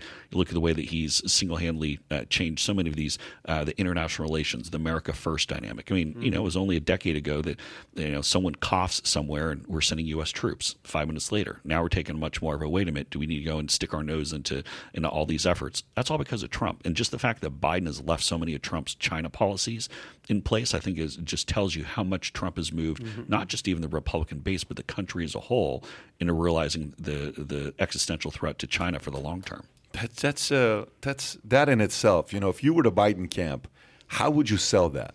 You're you're a campaign manager for Biden. How would you sell the fact that you've kept many of Trump's China policies? Well, he What- ran what- on Because that. you just claim him as your own. Well, yeah, I don't know about that. I think you're you're right. I mean, that's that's what the that's what a amateur campaign manager is going to say, right? That's what an amateur campaign manager is going to say. But this is an opportunity to come out and you know win the opposite side and the guys in the middle to say, listen, at least this guy's being given some kind of credit on what happened there. But you have to stand to your po- you know and say, well, this is our ideas. Well, we have to we got rid of every single idea that he had. The only thing he, the only thing Biden can do is say, actually, Trump wasn't tough enough. We went even further. The country is so moved uh, in the other direction with regard to China. I think we are moving towards uh, a true decoupling. It's never going to be a complete decoupling, uh, but you see the way that it's it's going. I mean, these these uh, the decoupling of these economies is happening. So uh, let, let's let's talk about the Durham investigation that just came out, the Durham report. Okay, if you want to, uh, this is a Daily Mail article, the timeline of Durham's investigation leading up to the bombshell Hillary claims. If you can pull up that article so folks can see it as I'm going through it, May seventeenth, 2017. Then Deputy Attorney General Rod Ro- uh, Ro- uh, Rosenstein, Rosenstein. Rosenstein appoints Robert Mueller as special counsel. This is May 17, 2017. Among other things, Mueller is directed to investigate any links and or coordination between the Russian government and individuals associated with Trump presidential campaign. Okay. Then we go to January 15. Bill Barr first alluded to what would become the Durham investigation in a Senate confirmation hearing. He promised then Judiciary Chairman Lindsey Graham he would examine the FBI's counterintelligence investigation against Trump. March 22nd, 2019, Mueller closed a special investigation into Russian meddling in 2016 election and submitted his final report to Barr. March 25th, three days later, 2019, Barr met with then Connecticut Attorney General John Durham. Justice Department records show the two had 18 more meetings and three calls that year. December 2019, Durham was revealed to be examining the role of Obama era CIA Director John Brennan in how the intelligence community assessed Russia's 2016 election int- interference. September 17, 2021. This is five months ago. Cybersecurity, 2021. Cybersecurity lawyer Michael Sussmann pleaded not guilty in federal court. He was indicted for lying to the FBI in a 2016 meeting where he shared information related to ties between the Trump organization and Russia Alfa Bank. He said he wasn't working for a client but was hired by Hillary Clinton's 2016 presidential campaign. Two months later, November 2021, Durham charged Russia born and analyst Igor Danchenko with lying to the FBI and fabricating sources for the Steele dossier. He pleaded not guilty to five counts of making false statements to a federal agent. Last week, February 11, 2022, Durham filings revealed Clinton paid to have Trump Tower and White House servers heckled to fabricate ties between Trump and Russia. And then Trump era director National Intelligence John Ratcliffe reveals Durham thinks there is enough evidence to indict several more people. He also said Obama and Biden were briefed on the Clinton revelations in 2016. Okay. What, what, what, what are your thoughts about what's been happening with this year with the Durham report? I wish it happened a year ago or two years ago or uh, several years ago. Why I didn't mean, it though? I think, yeah, this is just my Yeah. uh, my speculation on this. I think that Barr knew that there were egregious abuses, but he didn't want to do anything that would become a 2020 campaign issue, and so he wanted to get to the bottom of this. But he was so concerned about him, him he himself looking politicized that he didn't want to do it. Here's the problem: you literally wasted. I shouldn't say wasted because they got some great things done uh, but that first two years of the, the Trump administration, how many tens of millions of dollars, how many CNN interviews, how many MSNBC broadcasts and shows devoted purely to all the Mueller, uh, Mueller in, in Russia, Russia, Russia nonsense? How much money and time and effort was wasted into all of this? I mean, even this Mueller report, and what we know what started it, it ultimately you had this Steele dossier, uh, which helped to swirl up suspicion, but disproven. You have all these Alfa Bank allegations that were used to swirl up suspicion. Now it's coming back. Sussmann's going to be um, uh, have a nice custom fitted orange suit at a certain point here, and, and that's good. He's you know probably not going to like his time in a cell. But here's the thing that I think everybody is missing from this: who gave these guys their orders? Now, we saw in the closing days of 2016, we saw Jake Sullivan, by the way, the current national security advisor for Biden in the White House, wrote a memo about these alleged Trump ties that, that Hillary then tweeted out and was talking about. We saw Hillary bring it up just uh, uh, just before Halloween in uh, in 2016 uh, with the whole Trump Russia uh, connections or the alleged connections. So clearly, there's communication in the Clinton camp. Sussmann was billing the Clinton campaign for his work. Why is nobody saying who gave him his orders, who signed off on the approvals, what was the the chain of custody and chain of command for reporting that information back up? I, I think the, uh, the the rotting fish here uh, goes up. I don't know if it's to the actual head, but I think it goes higher up. There's So- there's no way this is all just a. Are you going Sussmann. Obama? Is that kind of where you're going? Are you going? You going Hillary? You going Biden? You going Obama? I, I I don't know, but but I know that this is not uh, Michael Sussmann did not drive this entire thing by himself. yeah, this is uh, yeah, Go back the, to the that. Jake Sullivan. Oh, but that's uh, but that's I mean this Jake Sullivan Just make it bigger. is the national security advisor in Biden's White House today. Here's Crooked on uh, October October 31st on Halloween 2016, going to this statement, uh, this memo that Jake Sullivan put together. And talking about the, I mean, where did this magically? It's not like you just Can like, we read it? Because everybody's Yeah, seen this yeah, picture. yeah. Let's just read it. Make it a little bit. A statement from uh, Jake Sullivan on new report exposing Trump's secret line of communication to Russia in response to a new report from uh, state showing that the Trump organization has a secret server registered to Trump Tower that has been covertly communicating with Russia. Hillary for uh, American senior policy advisor Jake Sullivan released the following statement on Monday. This could be the most direct link between Donald Trump and Moscow. Computer scientists have apparently uncovered a covert uh, server link, the Trump organization, to a Russian based bank. This secret hotline may be the key to unlocking the mystery of Trump's ties to Russia. It certainly seems the Trump organization felt it had something to hide, given that it apparently took steps to conceal the link between it was discovered by journalists. This type of communication may help explain Trump's bizarre adoration for Vladimir Putin and endorsed of so many pro-Kremlin positions throughout his campaign. It raises even more troubling question in light of Russia's masterminding of heckling, uh, hacking efforts that are clearly intended to hurt Hillary Clinton's campaign. I can't read that part there. Anyway, so so uh, uh, Hillary Clinton. just the next line says we can only assume that federal authorities will now explore this direct Connection connection, between Trump between and Trump and Russia. Again, Jake Sullivan, now the national security advisor. He was the policy director for Hillary's campaign in 2016. National security advisor. what's going to happen to him? Well, that's what I'm. That's why Jim Jordan's been going after him, saying number one, we got to. And Josh Hawley has also lit him up, saying this guy, we got to make sure he doesn't have any connection with any DOJ investigations or anything that's going on, because concerned about uh, that he might go and try to scuttle things or try to cover it. I think I think uh, Sullivan needs to be hauled up in front of Congress. Uh, I think law enforcement needs to talk to him there's I want to know about every communication that Sussmann and Sullivan have had, and that's where I don't get. Maybe this is what Durham's referring to, and he's just being overly coy at this point. But they need to be asking Sul- uh, Sussmann what exact communications was he having with Sullivan or anyone else on the uh, Crooked's campaign. So, so to be fair, Hillary responded yesterday when she was walking out of a car. Somebody said, "So, what do you have any comments on Durham?" And she didn't say anything, right? But this is what she tweeted, and I actually want to read the article from Vanity Fair. So, uh, uh, Hillary Clinton yesterday. Uh, F- Trump and Fox are desperately spinning up a fake scandal to distract from his real one. So it's a day that ends in Y. The more he misdeeds are, the more his misdeeds are exposed, the more they lie. For those interested in reality, here's a good debunking of the latest response. Okay, go up a little bit before you click on that. Go go go up a little bit. Before, I want to see how many likes it got. Okay, for a tweet like that, okay, how many followers does Hillary have? Go click on her profile just to see how. Just click, yeah, 31 million followers. Okay, go go up a little bit to show the uh, tweet. Go up a little bit to show that tweet that she had up.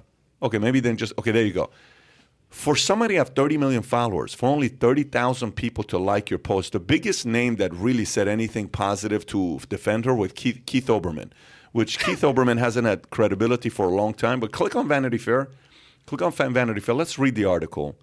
Uh, let's read this article. It's not a long article, by the way. Okay, so let's see who wrote it. Go find out who wrote it. Who wrote it? What's her name?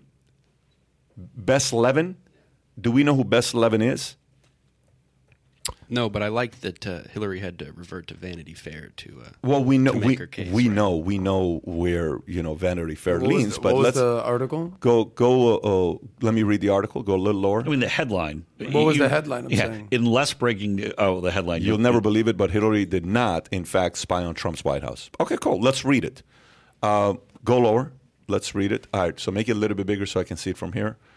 Imagine, if you will, that a special counsel appointed by the federal government declared in a court filing that he had evidence that a major political figure, let's call her Hillary Clinton, had paid spies to infiltrate the White House and run surveillance on Donald Trump in order to frame him as a foreign asset. The whole thing would be a big flipping deal, one for which there would be major, major consequences and far-reaching fallout. The country, nay, uh, uh, the world would be griped, uh, gripped by the story, and for reason, good reason, a former candidate for office spying on the president in the White House, and that would be crazy.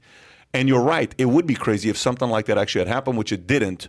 Though, unfortunately, for some reason, logic and the concept of the true Donald Trump, Fox News, and various other deranged conservatives cannot be convinced of that. Yes, as you've probably heard, on Saturday, the former president released a statement claiming that Special Durham, he meant to say John Durham, but was apparently too angry to keep his Johns and his Robert straight, but has uncovered indisputable evidence that my campaign as presidency were spied on by operatives paid a Hillary Clinton campaign in an effort to develop a completely fabricated connection to Russia. Okay, so far we don't have any details, just opinion. A scandal for greater in scope and magnitude than Watergate, for which Trump suggested those involved should be executed, but would settle for criminal prosecution. The problem: neither John, not neither Robert Durham nor John Durham, nor anyone else for that matter, has actually provided evidence for such crime, let alone even suggested it. All right, so let's see what this says. When John Durham, the Trump era special counsel investigating the inquiry into Russia 2016 election interference, filed a, uh, a pre-trial motion on Friday night, he slipped in a few extra sentences that set off a furor among right-wing outlets about perpetrated spying on. Okay, the entire narrative appeared mostly wrong. Okay, there's no explanation here. The latest example began with the notion that Mr. Uh, Motion, uh, Mr. Durham is false and against Michael A. Sussmann, a cybersecurity lawyer with links to Democratic Party. The prosecutor has accused Mr. Sussmann of lying during a September 26th meeting with the FBI official about Donald Trump's uh, possible links with Russia. The filings was uh, Austin. Uh, how do you pronounce that word? ostensibly. ostensibly about potential conflicts of interest, but it also recounted a meeting, meeting at which Mr. Sussmann had pre- presented other suspicions to the government in February. Okay, so go down. Is there any more details than just to say it's not right? According to the filing, Sussmanns had gotten information from technology executive Rod- Rodney Joffe, which uh, whose company Neustar had performed server-related work to the White House. In Durham's estimation, Joffe and his colleagues had exploited this arrangement by mining for the purpose of gathering der- derogatory information about Donald Trump. Fox News took those lines from Durham's filing and ran with it, claiming Durham had said that found the Clinton campaign had paid technology company to infiltrate White House server. The lack of sim- similarly baseless claims from the mainstream media led uh, Trump to declare the press refuses to even mention the major crime that took place. This is itself a scandal. The fact that the story is so big, so powerful. So, okay, all right, got it. So she's just saying, in other words, I don't think anything was there. I don't see a detailed Well, breakdown that- of what but she's Here's saying. the thing: Hillary didn't say anything. Hillary just said that Vanity Fair went and disputed it, and this is another day ending in Y. That's not a denial from Hillary. Clinton. How do you read that? Well, I guess here's the question, and, and to your point, you said, "Hey, I wish this happened two years ago." What I'm asking is, if Hillary was running again in 2024, and obviously we're speculating Uh, we Trump's could only running, hope. whatever, It'd be Alien right? versus I don't think she's going anywhere, right? But then this would be a major story, right? Think of Benghazi, think of the email, think of the servers. These are things they could use against her. But if she's not running, and you know, we're talking about this Robert Durham, John Durham report. Is this a story that just kind of dies on the vine? Where's it going? Because there's no one to rail against. Hillary, Hillary. It's like, dude, we're in 2024. You're talking about 2016. Where's the relevancy here? If she was still running, I could understand that. So Why is that important relevancy? now? Because a lot of this uh, spying happened after the 2016 election. When you talk about Trump's White House, obviously that only happens after January 20th, 2017, when he's inaugurated and he takes in. So it goes even beyond the 2016 campaign, then into um, ostensibly the 2020 campaign. And the concern is with so much, uh, so much going on as far as hacking or government surveillance or monitoring I want to know also how far did that go? Did it just magically stop and say January, February of 2017? Did it go further? We saw this computer firm also worked for the uh, the Biden campaign. I, we want to make sure this never happens again from anybody. Uh, that there's this uh, is now again the digital snooping and spying. I even have concerns even from the government side. Well, I guess my question is this: I, I I think it's a it's it's a it's a two part question. A, is this important to figure out? Yes, this is clearly important. Sixty-six percent of Democrats Yeah, want to know about yeah, it. Even yes. you talk about Let's that poll. yes, Yeah. let's find out what happened here. Sure. Yeah. Unbiased, uncontrolled. Like, let's figure out. But B, what relevancy does it have for future elections? Meaning, is this help the Trump campaign get elected again in 2024? Does this hurt? Like, that's what that's what I'm solving because for. because then then then then the same question can be asked in the following way: uh, A, do we have to know? Go back to 2016 when everybody was saying Russia, Russia, Russia. Uh, uh, uh, you know, do we have to find out if Trump was linked to Russia? Mm-hmm. Okay, and then B, but who cares if it did? You know, what uh, are we going to get out of it if we did find out? It's the same question, but everybody in the media wanted to know it. I mean, there's there's clips. If you want to do greatest hits, Don Lemon saying all they talk about is the Durham investigation, Durham investigation, Durham investigation. It's out now. You know, uh, uh, w- w- Rachel Maddow's like everybody's relying on the Durham investigation. There's nothing. It's just a conspiracy theory. Okay. You know, uh, uh, Morning Joe. Uh, they keep talking about the Durham investigation, but there's nothing. They're They, relying. they, they addressed this specifically head on on Morning Joe today. I don't know if you heard what they said. They had an expert come on and really sort of diffuse the argument. It's something you should watch. right. And I, I, look, what I'm saying is this. diffuse the argument, meaning it's not a big deal. Exactly. That's Yeah. this this and this was not on the news two days ago when I kind of was like, "Hey, what the hell's going on here?" It's just there's so much out there, and there's only so much bandwidth someone can take. I'm saying from the mind of an individual voter. So How many people actually voted a certain way because of Benghazi, as an example? Maybe the emails, especially when Comey came out and kind of said it was a sloppy job. So I tell you, there, there are a couple things here because it's it's not even just about say the pure partisan aspect, the the Democrats. It's also about the media. So why is Morning Joe out there doing it? Well, number one, they just they're unbridled Trump hatred. Uh, Except when Joe and Mika were visiting us a couple days before the campaign in 2016, and we're all buddies then. But now we're not. But uh, that's a whole other conversation. But the fact that they're they have to go out there and essentially they hate Trump, so they want to go and say this isn't true. They want to defend themselves, knowing that they spent hundreds, if not thousands, of hours of doing broadcasts saying Russia, Russia, Russia, we're going to get this guy. And when you go into it, some of the, especially the hyperbole that we saw, I mean, look, I was a CNN uh, commentator in 2017 and 2018. How many Russia segments did I waste my life doing on CNN? Uh, and of course, we find out that sure it was all name, uh, right? uh, too too many of these, you know, six on one panels to uh, you know to uh, to name. Um, so here's the thing going forward we got to make sure that the media is held accountable that they don't get completely snookered uh, and, and taken down these rabbit holes uh, on future things because as we saw from russia russia russia i.e mueller impeachment one impeachment two. If trump runs again in 2024 which i think he does they're going to have the next Russia, Russia, Russia. They're going to have some next thing that they come up with. Here is our chance to finally beat the Orange Man. Uh, we're going to come up with some new crackpot thing that the media all goes running like lemmings. Uh, they don't go and actually do their own work. They just get out there and try to drive ratings and, and, and get clicks. And we're going to have the same thing happen again. Listen, it's it's uh, it, this line. What's the big deal? What's the big deal? What's the big deal with emails? Everybody does it. What's the big deal? Everybody does it. What's the big deals? Both sides uh, uh, meddle in elections. What's the big deal? No, listen. The big deal is that the American people believe these guys can get away with murder, literally. And if you want to have people have trust in the system, there's got to be accountability. Period. Left, right, middle.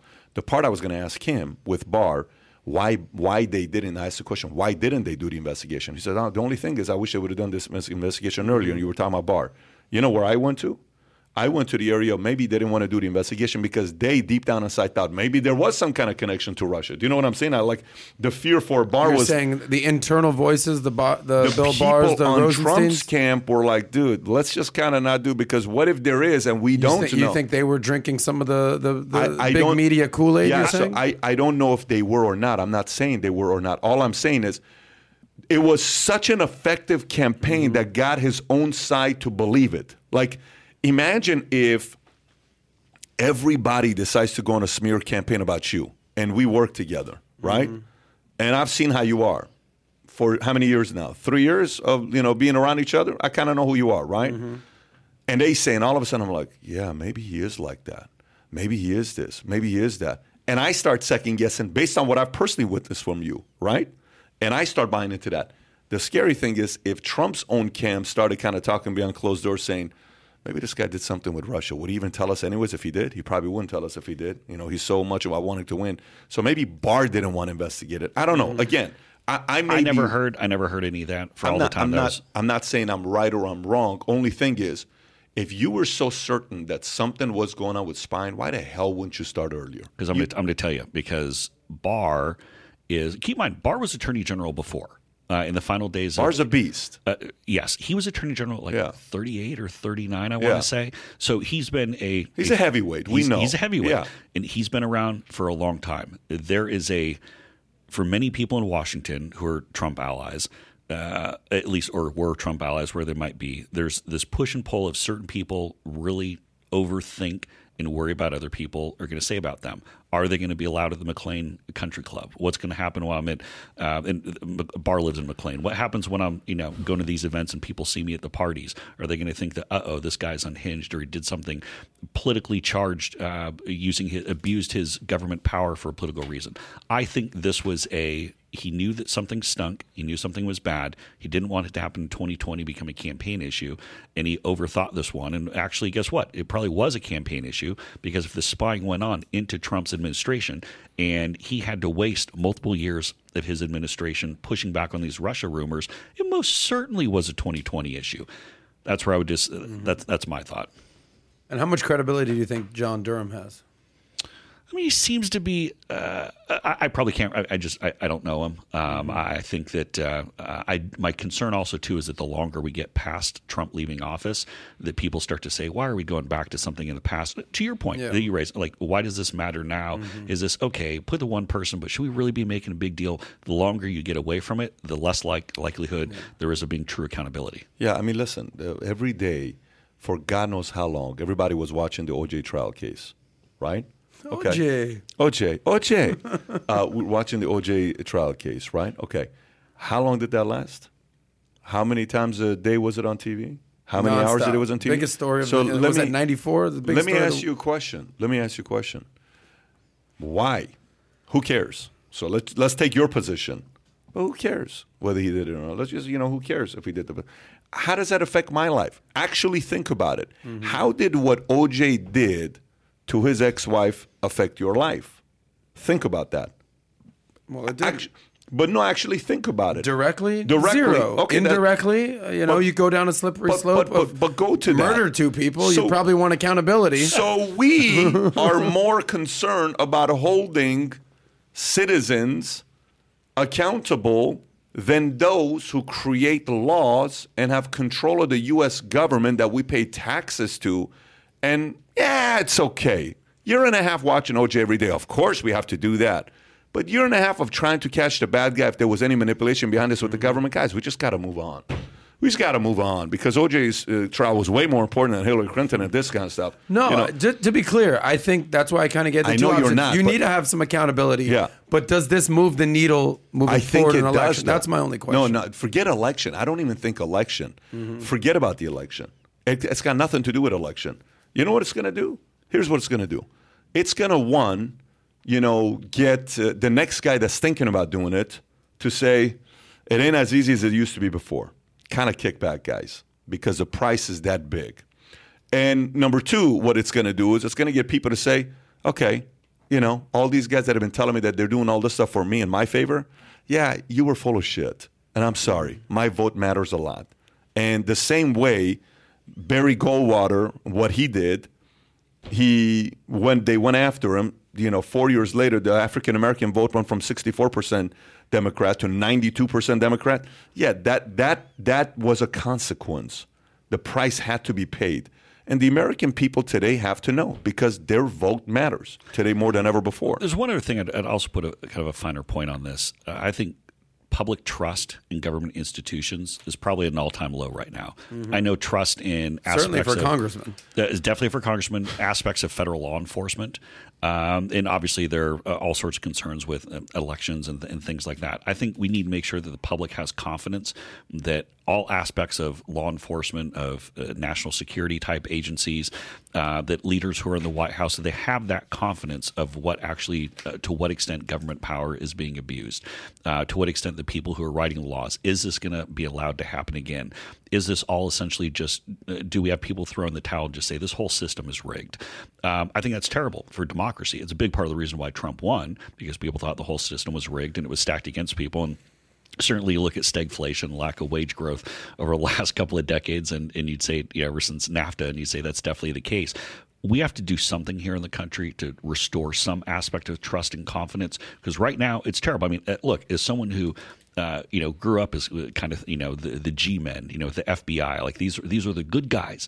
I mean, I mean, I've a number of people I went to college with, for example, the one in the FBI, and you know, they're always like, you know, the FBI. Those are the good guys. Like, yeah, like we're the ones who are stopping the bad guys. But now, what's happened over the last couple of years with the internal politics and seeing the swirl, um, uh, people have uh, uh, many people that have a negative view of, of our law enforcement uh, or some of these these government agencies, uh, and I, I think that's terrible. Or even just the legal system uh, as a whole, and, and we got to restore some of that trust. Yeah, I, I think I think I had uh, Gordon Chang on, who lived Oh, in China. great. Who he lived He's in China great. for twenty some years, lawyer. Yeah, and he says in 1980 something there was only four law schools in China, and what what the law does it increases trust that people cannot be bullied. Now we all know I've, I've paid, I don't know, in the last 12 years. $10 million to legal fees, not because of lawsuits, but because of contract this, contract that, contract this. And every time you talk to a lawyer for 10 minutes, oh, that was a two hour conversation. Here's 1200 bucks. So I have my own opinions about lawyers. But Yeah, don't get me started on that the, one. the legal system, the legal system allows you to walk outside and feel safe. The legal system allows me to drive in the streets safer. The legal system allows me to have my kids go out and they're not around me. I'm not overly paranoid because I trust the legal system. There's a, there's a certain certain safety and security the legal system brings to you, right? They say many times women are with a man, they want to feel secure and safe, right? When she sits next to you, you feel safe. You're like, okay, there's a certain safety that you're bringing to me. Okay, that's a role that we got to mm-hmm. play many times. I think that's a legal system, and I think the importance about this is the American people are going to say, okay, there is law and order in America. That's all there is. There is. I've had one too many speeding tickets. I've deserved every one of them. My license has been suspended a couple times. I was speeding. I deserved it. I'm not going to sit here and tell you I wasn't. Every time the cop, one time a cop pulls me over and he says, uh, "Do you know how fast you were going?" I said, "Yeah, much faster than you. You couldn't catch up." and he starts laughing. He says, "What is the matter with you?" I said, "Bro, I got so many tickets, man. What do you want to do? If you're going to give it to me, give it to me. But I'm just having fun with you." He says, "You know what? Is he always like this?" And Jen's like, "I'm so sorry, but he is. He's always like this. You know what? Just can you slow down?" I'm like, "I'll slow down. I'm so sorry." He said, "Just go." And I left. Never gave me a ticket. Well, you didn't slow down. No, of course I didn't slow down, but I left. But I did slow down for five miles. You have to. You have to respect. So, you it. know, Accountability, you've Pat. We gotta talk about luck me. accountability. I got pulled over for it was like two years ago for talking on my cell phone, right? And and the officer was like, "Why were you on your cell phone?" I'm like I was talking to the president, and he just looks at me. He's like, "Huh?"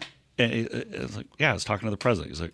And then he kind of paused for a minute. And he's like, "Why didn't you use the Bluetooth?" Because it was cutting out. And I was like, "It was a present," so I had to like, you know, talk to him.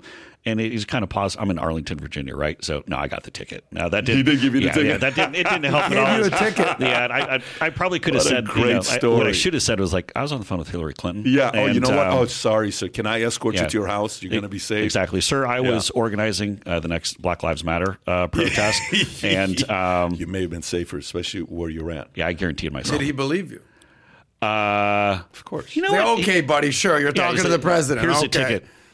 Right. No. By the way, did you hear about what happened with uh, Remington and Sandy Hook? You heard, you heard about that? So let me read this story. Pretty interesting what happened here. Uh, uh, so, what story is it on? Number three? Okay, here we go. So, Sandy Hook family settled with Remington, making first time gun maker held liable for mass shooting. This is an AB, ABC News story. Remington Arms agreed Tuesday to settle liability claims from the families of five adults and four children killed in a massacre of Sandy Hook Elementary School, according to a new court filing, marking the first time a gun manufacturer had been held accountable for mass shooting in the U.S., Remington agreed to pay the families $73 million. Thoughts? really uh, I'm worried about what this is going to lead to for the, the lawsuits against uh, future lawsuits and settlements from gun manufacturers. Um, uh, this this could be the first step in truly wiping out the Second Amendment in the United States. I, I, I get worried about the, the precedent that this sets. Why would Remington agree, though? they must have they must have made the calculation that if they go to the courts and that uh, they would lose even bigger. And but it's a uh, it's a slippery slope when you start going down that uh, down that path to hold manufacturers accountable for um, a, a horrific uh, horrific um, uh, murders of, uh, of kids. Um, Yeah, but they didn't. They just sold it, right? Because it says the families argued Remington negligently entrusted to civilian consumers an assault rifle that is assault style rifle that is suitable for use only by military and law enforcement personnel and violated the Connecticut Unfair Trade Practices Act through the sale or wrongful marketing of the rifle. Well, I think is what's interesting is that they they really jumped on the marketing component. They used the word. mar- So here's the deal. They said marketing weapons of war directly to young people, known to have strong fascination with firearms, is reckless, and too many families know deadly con- conduct. Using marketing to convey that a person is more powerful and more masculine by using a particular type or brand of fire- firearm is deeply irresponsible. And then that's what you talked about the Connecticut unfair trade practices through the sale or wrongful marketing of the rifle. They but- keep using that term. But that's fine. marketing. Let's use the word marketing. But then that means you have to go uh, uh, sue every movie that had a gun in it that a kid watched. You have to go sue go every sue Hasbro rapper for go- making GI Joes. Yeah, go, go- go get 50, 50 cent. Go go uh, uh, go sue every rapper that talks about Cap. You know that talks about also. I mean, I- you know. Mm-hmm. so why would Remington settle? that's exactly the You know? question. Because if they went to court, they would have lost everything. Yeah, but lost yeah, but assets. yeah, but I get but that. why would they lose that part? No, I, I you get jurors in there, and it's it was you're talking about kids that were killed, and so you get a jury together. It doesn't matter where in the country people uh, get really uncomfortable, Yeah. uh, rightfully so, when they they see something horrific like that. But the precedent that's being set here. I I mean, I saw that first thing I thought was Second Amendment is cooked. Um, uh, they're just they're going to basically wipe out domestic uh, gun manufacturers. First because, of all, what you do is, if I'm sorry, go ahead, finish your Thought. oh no no uh, yeah Yeah. What I was going to say is, so you know, uh, uh, the good and the bad of lawyers is many times you'll sue, and just because you're a headache, somebody's going to settle with you, right? But now, guess what every lawyer is doing? Searching any shootings that's happened in the last five years, 10 years, and you're calling and saying, hey, did you see what Remington just got? Let's go. 30% I get. You get the rest. If I get 50 million, I get 15 million, you get 35 million. You up for it? Let's go after them because they're settling cases left and right if this is a $73 million case over like seven years or whatever the amount of timeline is that they're paying, what was it, seven years, eight years, 10 years, some number that they're paying, this is going to set the precedence for this to happen many, many more times. What I thought about on why they settled is if you did sell guns to an underage person, absolutely, this has to be the case. If you did sell guns to somebody that you didn't follow the background check of that mm-hmm. state, yes, absolutely. But that's that's not Remington. That's the dealer of the arm, is it not? That's the Bass Yeah, Pro it- Shop if, or the if gun a Remington shop sold or- it directly, is what I'm But they saying. which didn't. But I thought it went through, and I I apologize on this. I thought it went through a dealer. It That's- did. No, it did go Right. through. So dealer. Remington. I mean, okay. So then, why isn't that dealer um, uh, the person who actually sold it to him? That would be if someone uh, turned a blind eye if there was some corner that was cut or something like. that. But that's not the manufacturer. Well, let, let me use an analogy. Let's say you buy a Ford F one fifty, and you know some psychopath runs or a over Ford people. Escape in Wisconsin. Sure, yeah, and you run over somebody in a parade, whatever. Is the is the manufacturer the to be blamed? This is the car manufacturer. slope. This is very slippery Where- Whereas and ninety that's how nine point nine percent of people are just going to drive their car and not do that, right? Of course so not, because they're not after the vehicle industry; they're after the gun industry. I mean, this is some people might say that they are targeted after the oil industry. Yeah, but Ford's already working to put in electric vehicles. I mean, we're going to have all electric vehicles in California and several other states Yeah. by 2035. I mean, this is specifically targeted at the gun industry. And as Jason said, they're trying to find loopholes to completely wipe out the First Second of all, Amendment. This is the one area where I don't argue with the families. I don't argue with the families. One of the kids' name is a name I like a lot. Okay, I don't argue with the families. I, I don't even want to wish this upon my own enemies for this to become a reality. So for them, yeah, you have everything to you in that mindset of a parent. Totally get it. I fully understand it. At all costs, for anything that took your kid away, yes, fully understand the anger, the rage, one million percent. Set that part aside.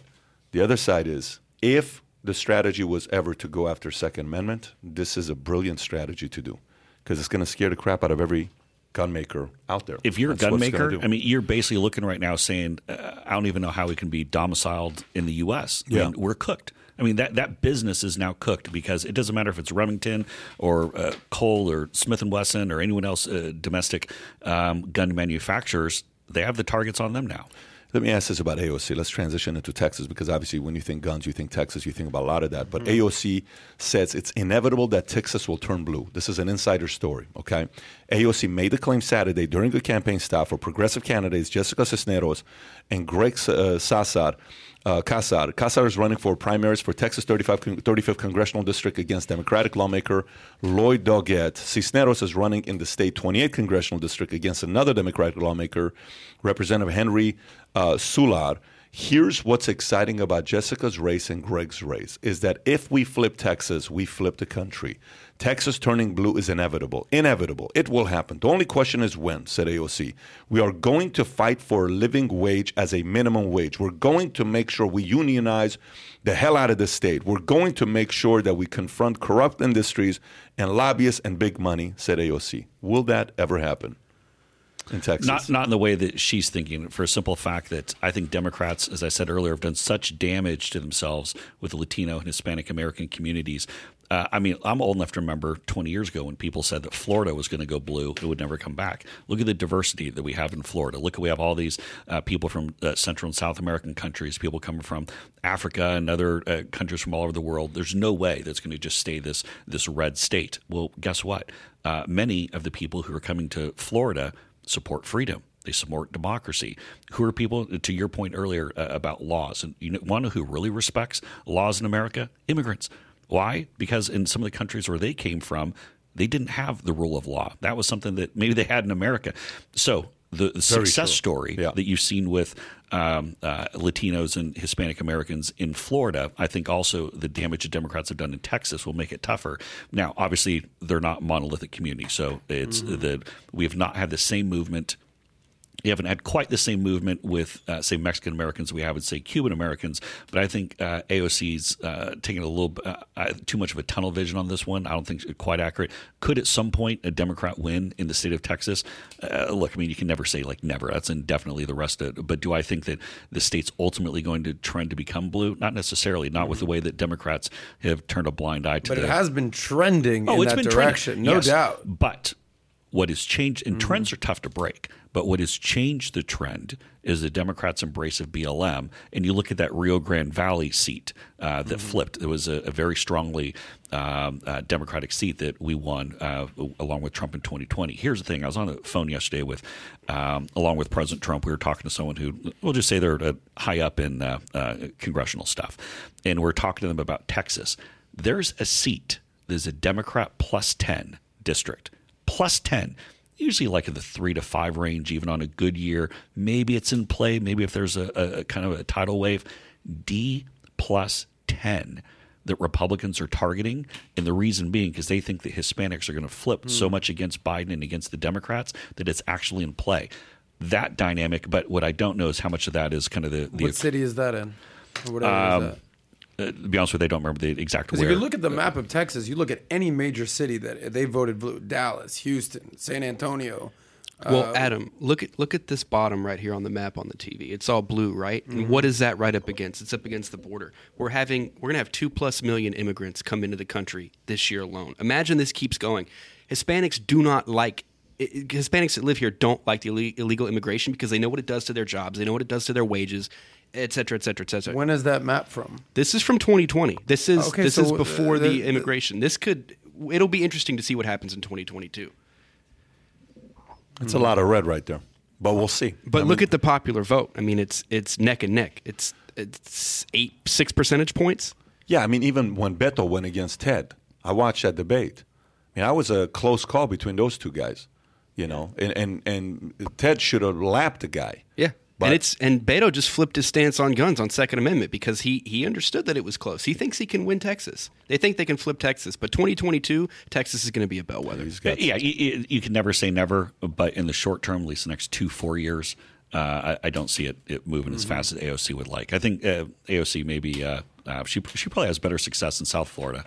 Uh, she likes South Florida, she likes hanging out. She likes South Florida a lot, a lot, and she. But you would here for- agree if uh, Texas flips, that's that really hurts Republicans' chances. of Winning Oh yeah, elections. but I mean, uh, yes, this but- ain't no but- small little. Oh well, right, you but might, it's, but it's you not lose a- Texas. You're finished. It's not in a in a vacuum. You look at the way that, um, Mm-hmm. say, Wisconsin, Michigan, Pennsylvania have all shifted further to the right in the last two presidential races. Uh, those those had not been contested Mm-hmm. states in some 20, 25 years, and now they're viewed as toss ups. the blue wall that uh, they speak of. Florida got two more Republican, by the way, just so you know. Florida went up two more Republican, which means the Florida state matters more now than it did a year ago, two years ago, three years ago, four years ago. It's going in the uh, direction of those who like to be free, those who like to have jobs, those who like to pay low taxes, those who like to be left alone, those who like uh, crypto with the guys we had at the house yesterday till God knows one time talking about meta and NFTs and all these different things. Florida's uh, Florida's got some good strategies, good things going for themselves. I just hope Texas fights to keep that going because I think I want to say 51 or 52 of Fortune 500 companies' headquarters is in that state. That's a lot of states. The only one beating them is New York City. New York's the only uh, state that has more Fortune 500 companies' headquarters than it does there. I think Silicon Valley is competing for that as well with Texas. Anyways, Jason, this has been a blast. Thank you so much for coming out. Uh, can you do me a favor? Put the link to Gettr below for people that want to learn more about Gettr. Uh, put it both in the comment section as well as in the chat section so people can go check it out for themselves and uh, maybe join and see, you know, experience it for yourself. And uh, we'll go from there. Jason, again, thanks Thank for coming you. out, buddy. Thank you, Appreciate you. Take care.